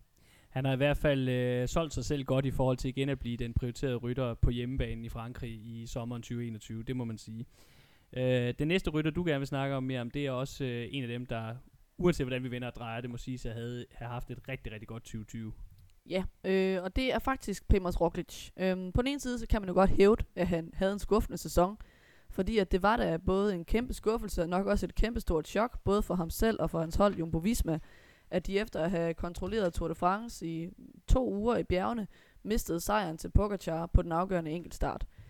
Men omvendt, så er det også øh, svært ikke at være imponeret over en sæson, hvor han vel at mærke i en komprimeret øh, corona-sæson her i efteråret, både bliver nummer to i Tour de France, vinder Vueltaen, hvor han også lige får fire etappesejre og pointtrøjen med hjem, og vinder sit første monument i Esbjerg Liège. Altså, det kan man ikke rigtig kalde for en dårlig sæson. Man kan næsten ikke andet end at sige, at det er en, en stor succes.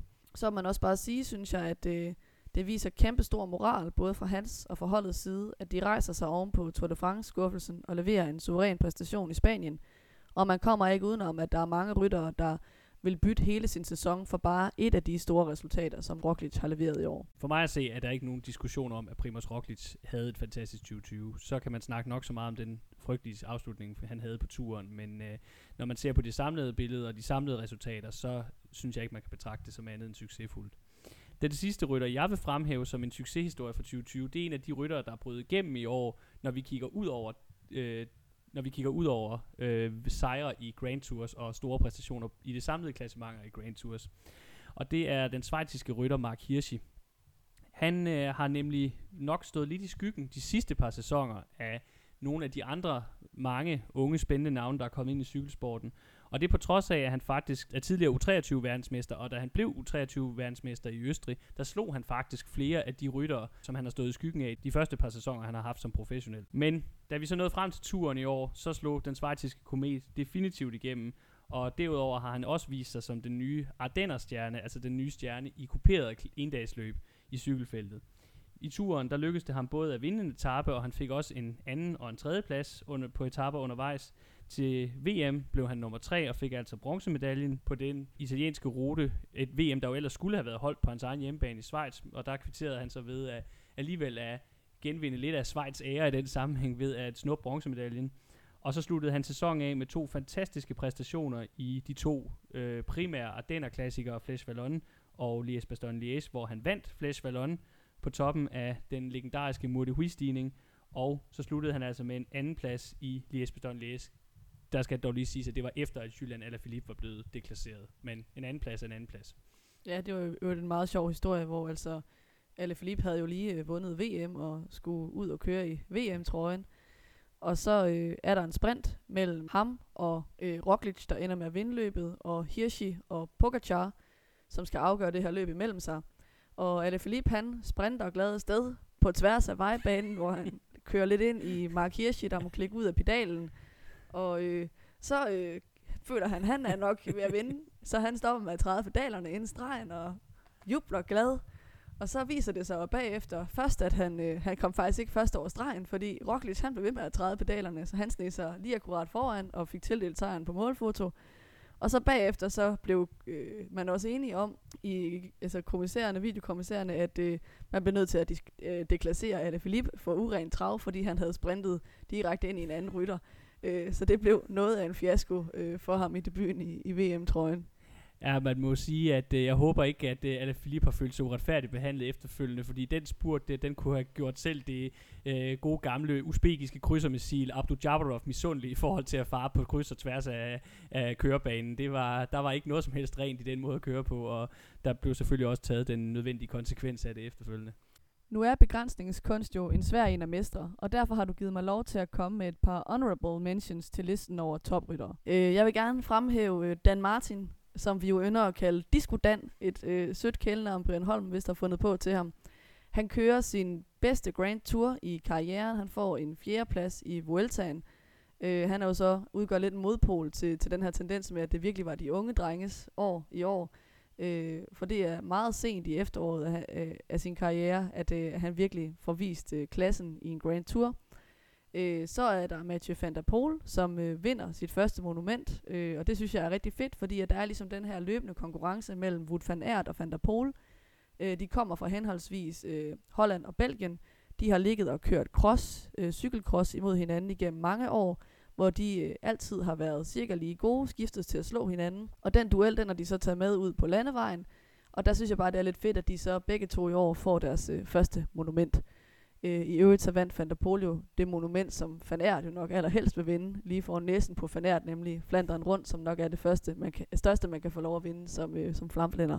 Ja, der vil jeg lige indskyde, at øh, selvom at øh, deres rivalisering jo er fantastisk og en skøn at se på for os, der sidder og øh, betragter cykelsporten, så har den også en tendens til egentlig at blive en lille smule destruktiv. Jeg tror, at øh, Mads P. kunne have slået hvem som helst den dag, han vandt sin flotte klassikersejr i Gent Wevelgem. Men en del af fortællingen omkring det løb i år, det var jo også, at øh, øh, Van og Van der Pol sad og surmulede nede i den øh, favoritgruppe, der lå bag ved Mads P. Og, og, og de andre, han var afsted med, og ikke gad at trække hinanden ind, en, eller ikke gad at trække andre ind end hinanden, når, øh, de kørte, når der blev kørt udbrud afsted. Så øh, der fik de rigtig godt og grundigt ødelagt øh, tingene for hinanden. Ja, det var helt tydeligt den dag, at der var det i hvert fald vigtigere for dem, at den anden ikke vandt, end at de selv kunne vinde. Øh, der så vi jo så heldigvis et lidt bedre samarbejde øh, den dag, de kørte Flanderen rundt, hvor de endte med at, at køre alene hjem sammen, efter at øh, Alle Philippe havde påkørt en motorcykel og var udgået af løbet, øh, og hvor de så øh, fik det afgjort mellem sig på opløbsstrækningen. Sådan vil vi lidt hellere se det udspille sig. De sidste to rytter, jeg lige vil tage med, det er Giacomo Nizzolo, Øhm, enmandsherre for NTT i år, det eneste lyspunkt, som øh, det hold havde. Han blev både øh, europamester og italiensk mester, og ville nok også have trukket en etappesejr eller to hjem for dem i turen, hvis ikke han var styrtet øh, i starten af løbet på den her forfærdelige regnvåde etape, vi havde øh, omkring Nice. Øh, og så Hugh Carthy, øh, klassementsrytter på EF, der egentlig har haft nogle rimelig ustabile, rimelig dårlige sæsoner de sidste år. Han har endelig fundet stabiliteten og kører sit livs øh, enkeltstart i Vueltaen, hvor han så øh, holder fast i podiet med den præstation. Det tror jeg ikke, der var særlig mange, der havde set komme, og det fortjener også øh, en thumbs up. Når der er nogen, der har imponeret, så er der selvfølgelig næsten også altid nogen, der har skuffet. Og øh, vi har også taget to ryttere med hver, der skuffede os i 2020. Miriam, vil du starte med at præsentere den første store skuffelse for 2020-sæsonen? Ja, altså jeg synes næsten ikke, der kan være nogen diskussion om, at den objektivt set største skuffelse i øh, cykelfeltet i år, det må være øh, Elia Viviani. Vi snakkede om det allerede inden sæsonen, at vi har set det før, at det er dårligt nyt, når en sprinter fra Quickstep øh, har haft en eller to suveræne sæsoner øh, med Quickstep, søger nye græsgange, hvor de kan få lidt flere penge og en lidt dyrere kontrakt. Vi har set det med Kittel for eksempel, hvis karriere kørt fuldstændig af sporet på Katusha, efter han har haft nogle gode år på Quickstep, og det lignede altså også bare på forhånd opskriften på en katastrofe, da Viviani han så kom i folden hos Kofidi forud for den her sæson. Som jo på Sprinterfonden er et hold, der de seneste år mest har været kendt for Buanis boksekampe i og uden for feltet. Øh, Viviani han var jo ellers øh, inden sæsonen i år historien om en sprinter, som efter flere år i skyggen på, på Sky, det der i dag hedder Ineos, øh, hvor han har haft svært ved at levere, blev en prioriteret rytter på Quickstep efter et kittelskifte til Katusha – og han leverede varen fra start af, øh, når han blev leveret af, af sprintertoget fra Quickstep. Han lavede 18 sejre for dem i 2018 og 11 sejre i 2019. Til sammenligning der har han i år lavet 0. Han har ikke kørt første over stregen en eneste gang, og det er altså bare skidt, når man er en topsprinter. Han har en fjerde plads på 10. etape i Tour de France, og det er hans bedste resultat i år, og det siger bare alt om, hvor rædderlig en sæson han har haft. Så et budskab herfra til sprinter ude i cykelverdenen. Hvis I kører for Quickstep, så lad være med at skifte et andet sted hen. Det kan kun gå en vej, og det er ned ad bakke. Jeg har også taget en rytter med, og det er igen i det franske tema, vi bliver, og det er så øh, den modsatte historie fra Groupama FDJ-holdet øh, i forhold til Demar, som jeg nævnte under succeshistorie. Og det er selvfølgelig øh, Thibaut Pinot, jeg taler om.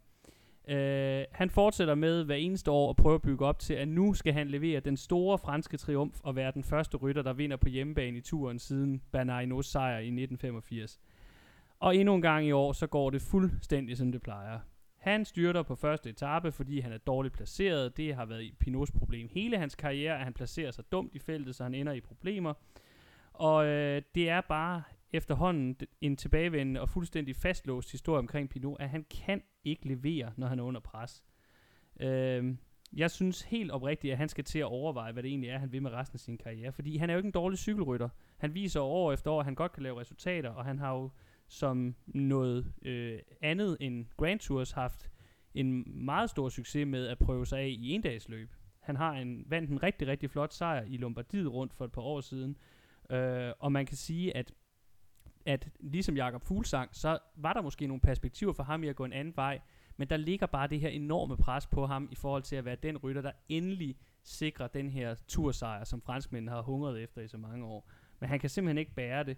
Og øh, nu har han efterhånden skuffet så mange gange, at jeg er ikke sikker på, at han kan være, være garanteret en første prioritet hos Gruppama FDJ øh, næste år. Nej, og altså noget man godt kunne forestille sig med ham, det er selvfølgelig, at de vil finde på at sende ham til Giron igen, hvor han før har forsøgt at lave det helt store resultat. Hvor men, det heller ikke gik godt. Der har vi netop også bare set, at det er som om, han ikke kan holde over tre uger. Der er altid noget, der går galt. Han styrter, eller han bliver syg, eller han springer et eller andet i en muskel i låret. Det er som om, at fysikken og mentaliteten ikke er til at holde øh, tre uger for det her store pres, som både er på øh, fysisk og mentalt. Så helt klart, han skal sadle om og prøve på noget andet. Spørgsmålet er bare, om Groupama også er med på den idé. Fordi tit så er der bare et kæmpe pres fra holdet for, at en stor fransk bjergrytter skal køre Tour de France. Og det hænger jo sammen med, at sponsorerne også rigtig gerne ser, at de store franske ryttere kører på hjemmebanen og viser sig frem på vegne af holdet. Ja, og øh, holdchef på FDGJ, Gruppe FDJ, Mark Majo, er jo også kendt som en meget temperamentsfuld herre, så jeg tror heller ikke altid, at han er den nemmeste mand at arbejde under, specielt hvis man har en, en lidt skrøbeligere psyke, som det godt kunne virke som om, at Pinot har. Den næste mand, vi skal bevæge os videre til, ham tror jeg aldrig nogensinde, jeg havde regnet med, at jeg skulle se på en, en liste over skuffende ryttere efter en cykelsæson. Men øh, Miriam, du vil gerne tale lidt om Alejandro Valverde.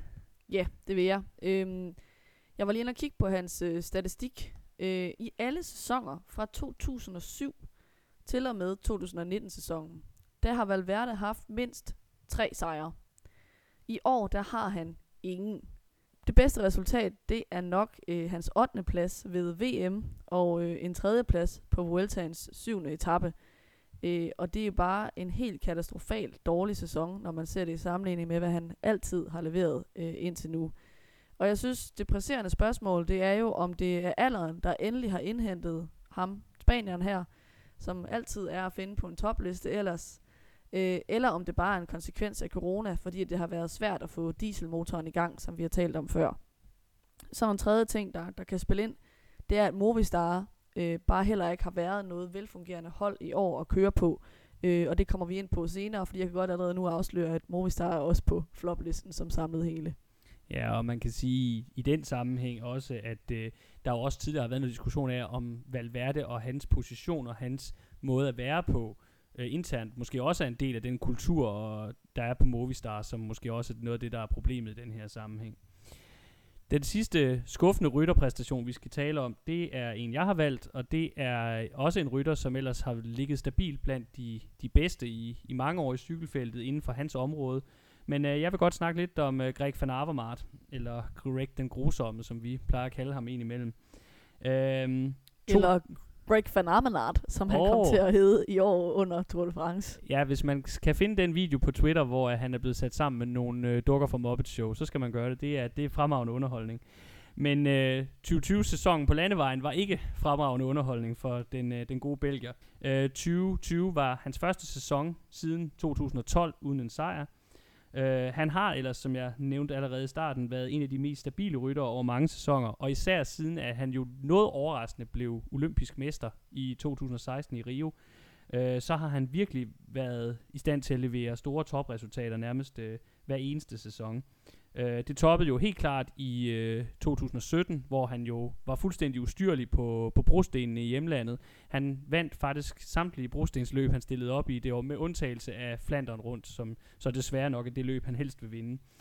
Øhm, så har det selvfølgelig ikke været helt på samme niveau siden, og der har også været noget snak om, at efter at øh, BMC, øh, hans tidligere arbejdsgiver, op, overgik til at øh, blive det her øh, polsbaserede hold CCC, at, øh, at truppen omkring ham, der skal understøtte ham i klassikerne, simpelthen ikke har været god nok, og at en af forklaringerne på hans, hans manglende succes er, at han simpelthen ikke har den samme hjælp og den samme understøttelse som nogle af hans værste konkurrenter, for eksempel de mange øh, gode klassikerrytter på Quickstep, og så selvfølgelig øh, Peter Sagan på, øh, på borerholdet.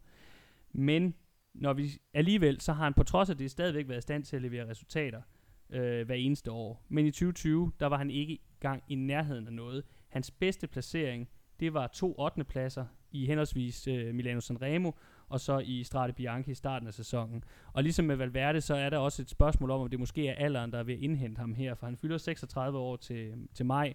Det er der jo nogle rytter i feltet, der, der sagtens kan, kan bære den alder og stadigvæk præstere, men der er også nogen, der, der kører tør på et tidspunkt, og det kan godt være, at Van Avermaet, han har ramt sidste udløbsdato. Ja, altså det, hvad han har sagt, så er det selvfølgelig heller ikke, fordi han er helt væk. Altså det er jo flot at blive både nummer 8 i Sanremo og, og i Strade Bianche. Øh, det er bare ikke det niveau, vi plejer at se ham på. Det skal også nævnes, at han har tre top 5 placeringer på, på etapper i Tour de France, og bliver nummer 2 i Vallonien. Øhm, men alligevel, selvfølgelig er det skuffende. Øhm, jeg tror på, at han kan komme igen næste år på AG2R. Ja, der skal man jo sige, at øh, der var også på et tidspunkt, faktisk nok i nogenlunde samme alder, hvor vi var ved at dømme hans, øh, hans evige rival, Philip Gilbert, ude, og han øh, kom så tilbage og præsterede på vanvittigt flot niveau igen efterfølgende. Så øh, vi, er ikke, vi vil ikke lægge Van Avermaet i graven endnu, bare sige, at 2020 var et af hans øh, ringeste præstationer i, i nyere tid i hans karriere. Og så har jeg fået lov at lave nogle honorable mentions igen. Øh, for der er selvfølgelig flere end fire ryttere, der har kørt en skuffende dårlig 2020-sæson. Øh, først og fremmest vil jeg fremhæve Yates-brødrene, Adam og Simon. Øh, der skal det selvfølgelig siges, at de har været ekstra hårdt ramt af coronavirus, fordi de især plejer at excellere i ugetappeløbene. Og det er jo især øh, de af de store løb, som blev aflyst i foråret, der ikke blev fundet plads til i efterårskalenderen. Og så ud over det, så øh, blev Simon Yates testet positiv for coronavirus i Giro d'Italia, hvor han endte med at rejse hjem sammen med hele sit hold, øh, så det gik også i vasken på grund af corona. Øh, men de fik ikke meget ud af det i år. Det bliver til en, en sejr i UAE for Adam Yates, som blev aflyst, øh, inden de kom helt i mål med løbet på grund af corona. Og, øh, og Simon vandt øh, Tirreno Adriatico forud for Giroen. Men ellers så har der altså været langt mellem snapsene øh, for de to tvillinger. Så vil jeg også nævne Sagan, Øh, man kan selvfølgelig ikke tage fra ham, at han har et hav af sekundære placeringer. Han bliver blandt andet nummer 4 i Sanremo. Han har rigtig mange top 5 øh, på etapper i årets Tour de France, og han laver fire andenpladser i Giroen. Men han mangler bare i den grad sejre i år. Øh, han fik ikke en eneste sejr med hjem fra Tour de France. Han fik heller ikke den grønne pointtrøje, som vi ellers har set ham sidde solidt på de sidste 7-8 sæsoner. Øh, i Giroen får Bora en enkelt sejr ud af det. Altså jeg synes, øh, hatten af for Bora, som bliver ved med, både i turen og i Giroen, og trække i feltet for at prøve at føre Sagan hjem til en sejr. Han får kun en enkelt med hjem i år fra de Grand Tours, han stiller op i, og det er langt under det, vi plejer at se fra Sagan. Jeg tænker, at vi også lige bliver nødt til at, at runde øh, Chris Froome og Tom Dumoulin i et eller andet omfang. Uh, man kan selvfølgelig sige, at deres forudsætninger var, øh, i forhold til nogle af dem, vi har snakket om, nogle lidt andre Froome skulle tilbage efter en, et voldsomt styrt i 2019, øh, der reelt set var tæt på at koste ham karrieren, og Dumoulin har både været ramt af skader og også af sygdom, der har øh, i første omgang blevet fejlbehandlet, og derfor ikke øh, derfor sat ham tilbage i forhold til, hvad han kunne yde. Men øh, det er jo to rytter, der i hvert fald i 2020 i stadigvæk var langt fra det niveau, som vi har været vant til at se dem på. Hvad tænker vi om dem i forhold til, øh, til fremtiden? Altså Froome, han skulle jo oprindeligt have kørt Tour de France, men ovenpå et rædderligt Dauphiné, så blev det jo meldt ud fra Ineos øh, til rimelig stor chok i cykelverdenen, at hverken Froome eller Jaron Thomas skulle køre øh, i Tour de France, fordi de begge to var i for dårlig form. Øh, Tom Dumoulin han var så med på startstregen i, i turen, og også med ambitioner om at holde sig til i, i klassementet, hvor det jo først var meningen, at han skulle, øh, skulle køre øh, som sådan ligestillet kaptajn med øh, Roglic og Kreuzvik, så kunne Kreuzvik ikke komme med på grund af et styrt i Dauphiné. Så var det meningen, at det skulle være Tom Dumoulin og Roglic. Øh, og så stod det egentlig rimelig hurtigt klart, at øh, Dumoulin simpelthen ikke havde formen. Altså han endte med at blive nummer syv samlet, og det er jo også et flot nok resultat. Han kører godt på den sidste enkeltstart, hvor han bliver slået kun af Pogacar. Men han var jo reelt aldrig med i topstriden, øh, hvor vi nok havde regnet med, at vi skulle se ham, hvis man skulle snakke om, at, at han for alvor havde gjort comeback fra sin skade i 2019. I Vueltaen, der var de også begge to langt fra deres tidligere niveau. øh, og Tom Dumoulin udgik faktisk allerede øh, efter syvende etape. Øhm, I forhold til Froome i Vueltaen vil jeg sige, der var det godt at se ham vise noget værdi som, øh, som hjælper, øh, fordi det havde han jo ikke engang kunne gøre i for eksempel Dauphiné, hvor han bare blev sat 50 km fra mål. I Vueltaen så vi ham rent faktisk øh, blive brugt sådan i toget på, på bjergene, i sådan tidlige bjerge på bjergetapperne, som del af, altså den første del af raketten, der skulle skydes af for Ingers. Øhm, men det, der sådan taler imod, at han kan komme tilbage på niveau, synes jeg, er, at dels så bliver han jo bare ældre. Han er 35 lige nu, øh, så Monique han er toppet. Øh, så skal han også til at skifte hold nu. Han har kørt øh, nærmest hele sin professionelle karriere på det, der før Team Sky, nu Team Ingers, hvor han på alle måder har haft de bedste forudsætninger for at køre godt. Han har haft de bedste hjælperyttere i verden. Han har haft øh, noget af det bedste udstyr til, stillet til rådighed. Sikkert også nogle af de allerdygtigste inden for kost og træning. Nu skal han over og køre på Israel i stedet for. De har også forsøgt at købe nogle dygtige hjælperytter ind til ham, men det bliver bare ikke det samme setup, han kommer til at køre under. Så jeg bliver overrasket, hvis vi ser ham blande sig i topstriden øh, i en Grand Tour igen. Jeg vil ikke udelukke, at han kan, kan køre øh, et hederligt resultat hjem, måske en top 10, men jeg tror, vi har set det bedste til, Tom, øh, til Chris Froome. Øh, I forhold til, til Dumoulin, så har han jo i modsætning til Froome alderen med sig, i hvert fald i lidt højere grad. Han er 30, Øhm, og han kører også på et godt hold. Spørgsmålet er så for ham, om holdet måske er lidt for godt i virkeligheden, fordi her skal han jo slås med øh, Roglic og Kreuzvik, der også er etableret rytter om øh, kaptajnrollen, og der er også fremadstormende folk som Sepp Koss og George Bennett, øh, og også en gut som Van Aert, der pludselig har vist sig også at kunne finde ud af at køre bjerge, og ikke bare kan køre endagsløb og ugetabeløb. Øhm, så der er masser af konkurrence om pladsen der. Øh, jeg vil ikke udelukke, at Dumoulin godt kan genfinde formen fra, fra før 2019, Øh, men der skal noget til, hvis han skal vippe de andre af pinden som prioriteret rytter.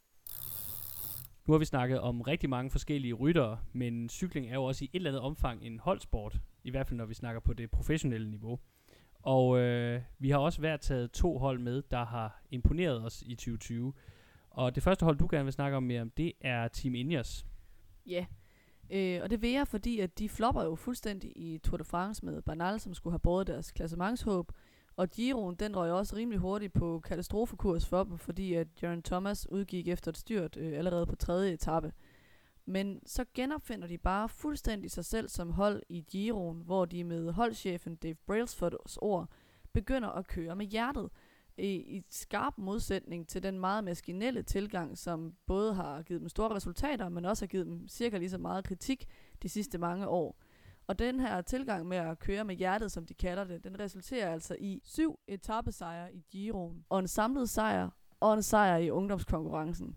Den tilgang vil vi rigtig gerne se mere af i 2021, fordi hvis de kan køre med hjertet og vise os den slags cykelløb, samtidig med at de hiver resultater hjem, så kan det for alvor blive spændende. Ja, der var ikke meget af den der sådan nærmest øh, kraftværk-robotagtige stil øh, over den måde, Ineos kørte på i Giroen. Det var virkelig, virkelig fedt at følge den forvandling. Det første hold, jeg gerne vil snakke om, det er det tyske hold Bora Hansgrohe. Øh, og det vil jeg gerne snakke, fordi jeg synes, de skal roses for deres fremragende talentarbejde. Øh, de får en del succes i år, og det som vi allerede har snakket om, på trods af, at Peter Sagan faktisk overhovedet ikke leverer varen, og kun vinder en enkelt sejr i år. Øh, men i stedet så, tager, så træder mange af de unge ryttere til. Øh, det største nye navn på den scene i år, det er jo for deres vedkommende nok Lennart Kemna, Øh, han øh, præsterer rigtig flot i flere af de løb, han stiller op i, vinder sejre og også leverer nogle øh, okay imponerende øh, okay imponerende samlede resultater. Den gode historie med ham er jo, at han faktisk startede sin karriere som enkeltstartsrytter blev set som et kæmpe talent, da han kom op øh, på World Touren så slog han ikke rigtig til, og var faktisk også helt ude af cykelsporten en periode, fordi han simpelthen havde brug for at finde sig selv. Og så vendte han tilbage øh, i første omgang til Katusha, hvor han så af urensagelige årsager genfandt køreglæden. Og nu er han så kommet hjem til Bora, til tysk øh, cykelsport, og det lader til, at hele den her proces har været enormt givende for ham, fordi han er måske ikke en kommende Grand Tour vinder, men der er rigtig, rigtig mange gode resultater af ham, hvis han fortsætter sin udvikling. Og så derudover, så øh, kan vi jo også fremhæve øh, Felix Groschartner, der kørte et rigtig godt, skal vi sige, sekundært klassement i øh, Vueltaen, og også var godt med fremme på et par etapper. Og så beviste 2020 jo endelig, at ryttere som Maximilian Schachmann og Pascal Ackermann, de ikke var døgnfluer øh, fra 2019-sæsonen, men at det er ryttere med et højt bundniveau, der kan levere år efter år, for de havde også øh, fine resultater, øh, omstændighederne taget i betragtning i 2020. Ja, og så altså i forhold til, til Lennart Kemner, som jo nok er øh, den virkelig store historie på, på Bora-holdet i år, så noget, der er interessant ved ham jo også, at han er gået fra at være en rytter, man så som en, der skulle være en tempomaskine. Han skulle virkelig være enkeltstartspecialist, måske med noget endagsløb, øh, belgiske klassikere indover, til i år at vise, at han faktisk kører super godt i bjerge. Han tager også en rigtig flot øh, bjergetappe sejr i, i Tour de France og viser sig flot frem på flere andre etapper. Øh, så der må man bare virkelig, som du siger, tage hatten af for talentarbejdet. Og så synes jeg også lige, vi skal nævne, at de altså ender med at have fjerde flest sejre af alle World Tour holdene i år i 2020. Øh, de har 21 sejre, og Sagan står kun for en af dem. Det viser noget om, at der virkelig er nogle unge kræfter, der er trådt frem og har taget ansvaret på deres skuldre. I øvrigt også i en sæson, hvor det største klassementsnavn på holdet, Bukman, flopper fuldstændig. Så der er virkelig noget potentiale for mere succes i de kommende sæsoner på Bora. Ja, helt klart. Øh, det er gået fra at være Sagan med venner til i højere grad at være et, et kollektiv, og det er, det er dybt imponerende. Vi kan vist heller ikke, når vi snakker hold og succes i 2020, øh, komme udenom øh, Jumbo Visma.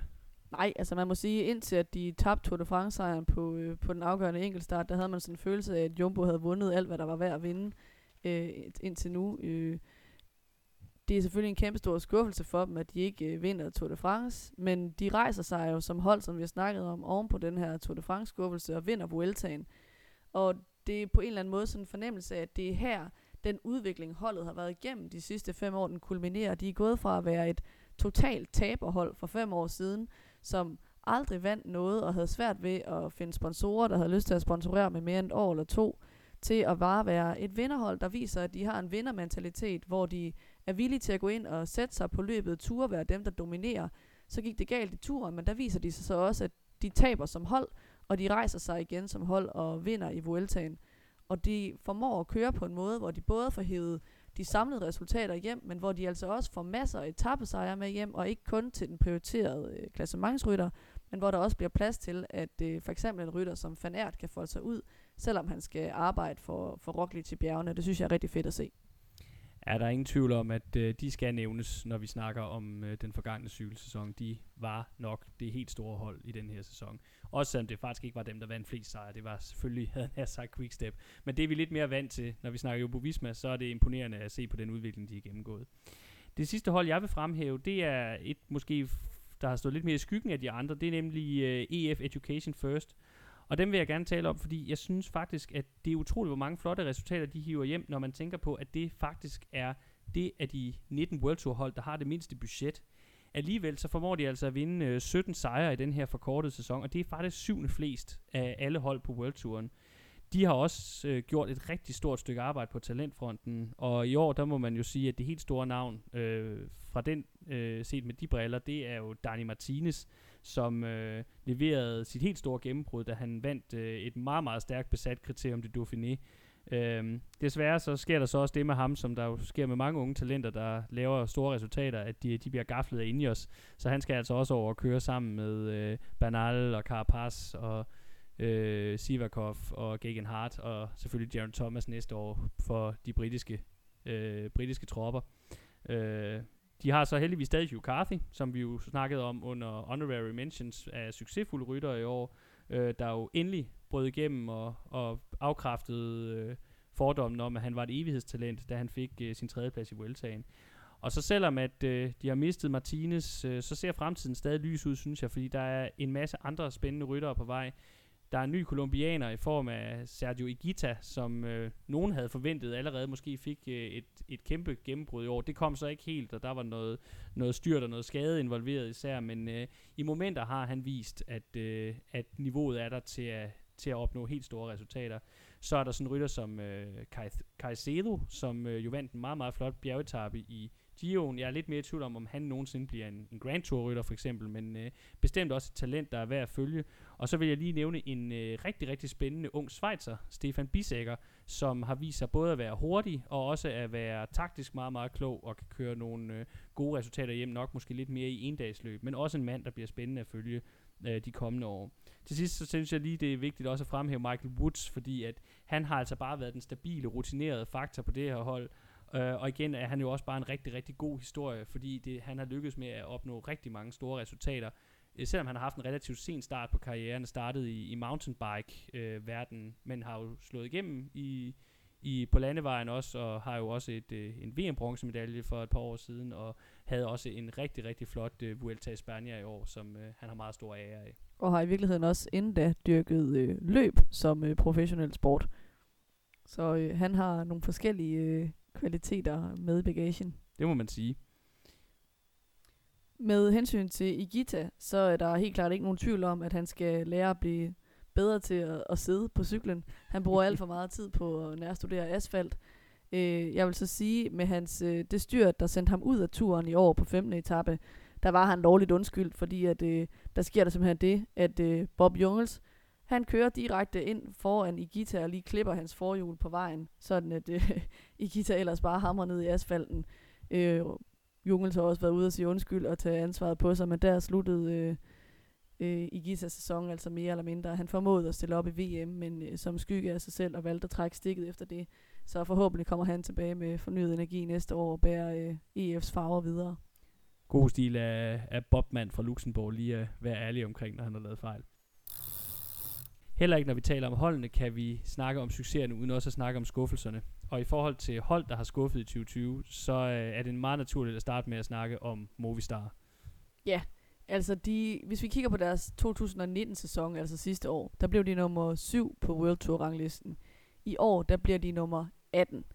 De falder altså 11 pladser i forhold til året før, og bliver slået af, af flere øh, hold, som ikke engang er, er World Tour hold, men som altså ligger på niveauet under dem. I år har de kun som hold to sejre. Begge to kommer fra den relativt unge spanier, Marc Soler. Den ene godt nok en, en flot sejr på hjemmebane i Vueltaen, en etappesejr til ham, men den anden i et, øh, et, et løb i det, vi kalder 1-1-kategori. Det er altså to niveauer under den øverste hylde øh, i et af opvarmningsløbene på Mallorca inden øh, coronanedlukningen. Så vinder de godt nok øh, holdkonkurrencen i Vueltaen, men alt i alt må vi bare sige, at det er altså ikke godt nok. Øh, det hænger så selvfølgelig også sammen med, at Valverde, som vi har snakket om, kører sin dårligste sæson i karrieren, kan man nok godt sige. Men det hænger også sammen med en ekstrem mangel på foryngelse af holdet.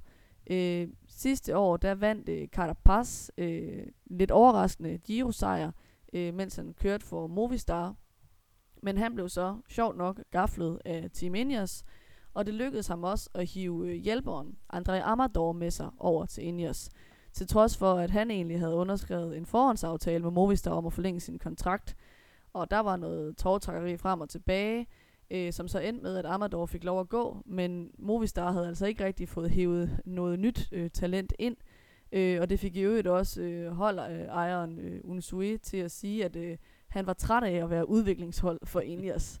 Øhm, så jeg vil sige, det har virkelig været en skuffende sæson for Movistar. Forhåbentlig kan det tegne lidt lysere fra næste år, hvor de får Miguel Angel Lopez hævet ind øh, fra Astana, som så kan agere spydspids sammen med øh, Enrik Mars i Grand Tours, som også havde en lidt skuffende Vuelta, selvom han blev nummer 5, fordi de kom jo for at køre med om sejren.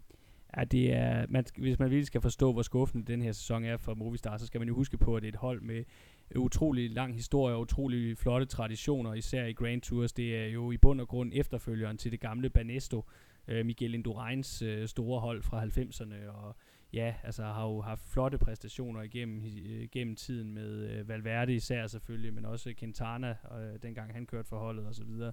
så 2020 var et forløbigt lavpunkt, tør jeg godt sige, i deres, øh, deres historie. Det første hold, jeg gerne vil tale om, det er også øh, meget naturligt. Det er det sydafrikanske World Tour hold NTT, som jo fra den kommende sæson kommer til at hedde Quebec Asos. Det er vel nærmest det, som vi de sidste par sæsoner har kunne betragtes som cykelkarrierernes kirkegård. Selvom det er et utroligt sympatisk projekt om at udbrede øh, cykelsport til det afrikanske kontinent, så rent sportsligt er det simpelthen et hold, der aldrig har formået at levere øh, på det højeste niveau. Øh, de rytter, der skifter der til, deres udvikling går i stå, øh, og de ender som skygger af det, de præsterede, inden de kom til holdet. Øh, I år øh, præsterede de er inde som nummer 21 på verdensranglisten, og det vil sige, at der var tre hold fra niveauet under World Touren, der sluttede bedre end dem. Øh, de var godt nok ikke det dårligste World Tour hold, men de var, godt, men de var meget tæt på. Og øh, det hjalp til synligheden ikke rigtig særlig meget på det sportslige, at øh, Bjarne Ries kom ind over holdet, og han er jo så også allerede fortid igen. Den eneste rytter, øh, stort set, der kan være tilfreds med sæsonen, det er Giacomo Nizzolo, som vi har snakket om tidligere. Og øh, selvom at øh, man jo kan håbe, at øh, der sker en forbedring nu med den nye øh, opbygning og det nye øh, sponsorat og det nye holdnavn, så øh, vil jeg sige, det er ikke et hold, som jeg ser meget lysere fremtid for i den kommende sæson, fordi jeg kan ikke se, at den grundlæggende struktur øh, og de mennesker, der lider holdet, øh, er nogle grundlæggende andre end dem, der har øh, stået for den hidtidige udvikling. Nej, og samtidig må vi sige, at øh, jo, Asos kommer ind og redder holdet med et sponsorat, men det er altså ikke noget stort sponsorat. De kommer til at køre med et af de mindste, hvis ikke det mindste budgetter på World Touren, sådan som jeg lige umiddelbart husker det. Øh, og så har de jo også været ramt af, at mange af de ryttere, som øh, skulle til at forlænge kontrakten, måske med NTT, de valgte at skifte til andre hold, fordi at der var usikkerhed om, om holdet ville fortsætte. Øh, så i virkeligheden så har NTT jo skulle ud på et marked for cykelryttere, der ikke havde en kontrakt endnu, og det er jo sjovt nok ikke de bedste cykelrytter, der er på det marked, fordi at de bedste cykelrytter allerede er signet. Så de har i høj grad skulle ud og, og finde the best of the rest, og det er bare ikke noget godt fundament for øh, fremtidig succes. Det så vi jo i år tydeligt med øh, det polsk-baserede hold CCC, som stod i en meget lignende situation, da de overtog øh, BMC-holdets øh, World Tour licens. Der var de også ude i rimelig meget i sidste øjeblik og skrive kontrakt med, med det bedste af det, der var tilbage. Og det gav bare ikke pote i forhold til øh, at, at at øh, score cykelresultater øh, sæsonen efter. Nej, fremtiden ser ikke lys ud for det sydafrikanske cykelprojekt, også selvom at man starter forfra, og øh, det vil vi selvfølgelig komme meget mere ind på, når vi går i gang med at lave programmer om optakten til den kommende sæson. Øh, det næste hold, vi skal tale om, det er et, du har valgt, Miriam, og nu er du jo normalt øh, den mest frankofile af os to, men du har alligevel valgt, at vi under øh, skuffende holdpræstationer i 2020 skal tale om et øh, fransk hold. Ja, det er nemlig AG2R. Det er jo ellers et hold, som jeg synes har gennemgået en, en rimelig fed udvikling øh, over de sidste 10 år. Gået fra at være et rimelig lille fransk hold, som havde som sit primære mål at køre øh, Tour de France, hvor de gerne ville køre en masse udbrud, og måske, hvis det gik rigtig godt, hive en etappesejr hjem, til at være et hold, som øh, har haft øh, noget at, at komme med, både øh, i klassementet i Grand Tours, med en stor rytter som øh, Romain Bardet. De har haft øh, talenter klar øh, til at tage over Latour, Øh, de har også haft en rimelig fin klassikertrup med øh, Oliver Næsen som det helt store navn. Men i år, der har de altså bare kørt rigtig dårligt. De ender som nummer 15 på World Tour ranglisten, bag ved to øh, hold fra niveauet under, det der hedder pro-kontinental hold. Øh, det er altså til trods for, at deres trup, det tæller, som jeg allerede har nævnt, Bardet, Latour, Oliver Næsen, men også Viamo, Cosnefroy, Galopin, og med et holdkort, der ser sådan ud, der får de altså bare alt for lidt ud af det. Deres sæson bliver sådan delvist reddet af, at de får en etappesejr med hjem fra Tour de France, men det er jo noget, som man vil sige for 10 år siden var en god sæson for AG2R. Øh, men det er altså ikke nok til, at man kan sige, at de har haft en god sæson, som holdet ser ud nu. I år, der har de fem sejre i alt. Øh, så det vil sige, ud over den her Tour de France sejr, der har de fire sejre. De tre af dem står Cosnefroy for, men alle tre i små franske løb. Alligevel, så må man nok sige, at han er den rytter, som leverer mest i år med en rimelig flot andenplads i Flash Vallon, en andenplads i Paris Tour, og en tredjeplads i, i Brabantse Pejl. Alle tre sådan øh, rimelig anerkendte øh, endagsløb. Øhm, og så ellers så er et lille lyspunkt de to rimelig unge ryttere, Dorian Godon, øh, som leverer nogle sekundære placeringer i Vueltaen, og den femte af deres etapes, eller deres sejre, nemlig Paris Camembert. Øh, og så øh, talentet Clément Champoussin, som viste en sådan rimelig hederlig kørsel i Vueltaen øh, Øhm, og havde nogle sekundære placeringer i det lille etappeløb øh, Luxembourg. Øh, så altså, det peger trods alt fremad, kan man godt sige med lidt velvilje, men det er simpelthen for ringe i år, og man sidder egentlig mest af alt, synes jeg, tilbage med sådan en af et hold, der igennem flere år har været ramt af begyndende metaltræthed, som for alvor slår igennem i år, og hvor øh, udviklingen simpelthen bare stagneret, både for de etablerede navne som Romain Bardet og Næsen og Latour, øh, men også hvor talenterne simpelthen ikke får forløst potentialet. Øh, og vi ser jo så også konsekvensen af det nu, hvor en stor del af grundstammen bliver skiftet ud til næste år, som vi kommer til at tale mere om i vores optagsprogram. Ja, og i den sammenhæng kan man sige, at øh, holdets øh, chef, Vincent Lavenu, der jo også er en tidligere fransk toprytter, han øh, er også kendt til, for at være en rimelig temperamentsfuld herre, og øh, selvom at øh, heller ikke alt har været godt hos øh, konkurrenterne fra Gruppe efter J i år, så øh, er der ikke nogen tvivl om, at øh, det går ondt på ham at, at blive sat til vægs af sin gamle konkurrent, øh, Mark Maggio. Så øh, også på den front øh, er der lagt op til revanche for AG2R's vedkommende i 2021. Det sidste hold, jeg har valgt at tale om, det er det australske indslag på World Touren, Mitchelton Scott. Øh, det er måske lidt mere kontroversielt valg, men jeg synes simpelthen, der er tale om et hold her, der ikke får nok ud af det. Øh, det drejer sig selvfølgelig især om Yates-brødrene, når vi taler om den forgangne sæson. Øh, jeg er med på de ting, vi også har snakket om tidligere i programmet, omkring at, at de løb, hvor de normalt excellerer, øh, var nogle af dem, der især blev aflyst øh, og ikke blev gennemført i den her sæson. Men de chancer, de så trods alt får, der synes jeg heller ikke, de slår til. Nogle andre, der heller ikke slår til, det er de folk, der var udset til at skulle være dem, der skulle hente til dels etappesejre og til dels sejre i endagsløbende.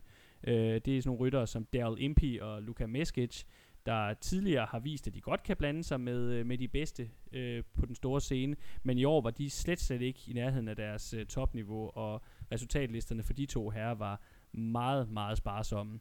Øh, jeg synes, det siger alt om deres sæson, at den rytter, der samler femte flest point ind til dem på øh, i forhold til verdensranglisten, det er Dion Smith, Dion Smith er ikke en rytter, man har lyst til skal være en af sine væsentligste bidragsydere i forhold til sæsonresultatet. Så har jeg vel sagt øh, rigeligt om hans niveau. Øh, og en, en af dem, der ender under Dion Smith i sæsonresultat, det er Juan Esteban Chavez, som øh, efterhånden må siges at have opbrugt sin kvote af muligheder, øh, hvis du spørger mig. Øh, den meget sympatiske, meget smilende kolumbianske rytter har fortsat en stor øh, støtte fra hold, øh, ejerne, holdlederne på Mitchelton, men han formår simpelthen ikke at leve op til den, øh, til den tillid, de viser ham, og gang på gang, så synes jeg, at øh, han svigter, og det, at de fortsat dedikerer så meget til ham, det gør jo, at der er andre rytter, der måske i virkeligheden har større talent og større mulighed for at lave resultater, der øh, forpasser deres chance, fordi de bliver tvunget til at være hjælperytter for Chavez. For eksempel en rytter som Australien Jack Hague, der nu også har taget konsekvensen og har valgt at forlade holdet ja, yeah, der er ikke så meget øh, godt at sige om Mitchelton Scotts sæson i år. Øh, jeg vil sige, hvis man skal finde upside, øh, så synes jeg, at de skal have plus i bogen for at give plads til et enkelt talent, nemlig det australske talent, Lucas Hamilton, øh, i Tirreno Adriatico, hvor han faktisk øh, vinder en etape for holdet. Øh, og han når også at lave øh, tre top 10 placeringer øh, på etaper i Giroen, inden at Mitchelton Scott forlod, det på grund af, forlod løbet på grund af coronavirus at de var lidt ramt på sygdomsfronten i år, og øh, der er ingen tvivl om, at det er altså også et hold, som øh, nok øh, ser frem mod 2021 med håbet om at kunne tage noget revanche, og nok også har øh, gode muligheder for det. Fælles for alle holdene er, at de nu har en 2021-sæson, der står for døren, hvor de får mulighed for at gøre det bedre, end de gjorde i den forgangne sæson. Vi kommer til at varme op til den kommende sæson med korte programmer om alle de 19 World Tour hold, i dag har du lyttet til den første episode af cykelpodcasten Det Røde Felt. Jeg hedder Peter Krohmann, med mig i studiet har haft mere Rams. Vi lyttes ved.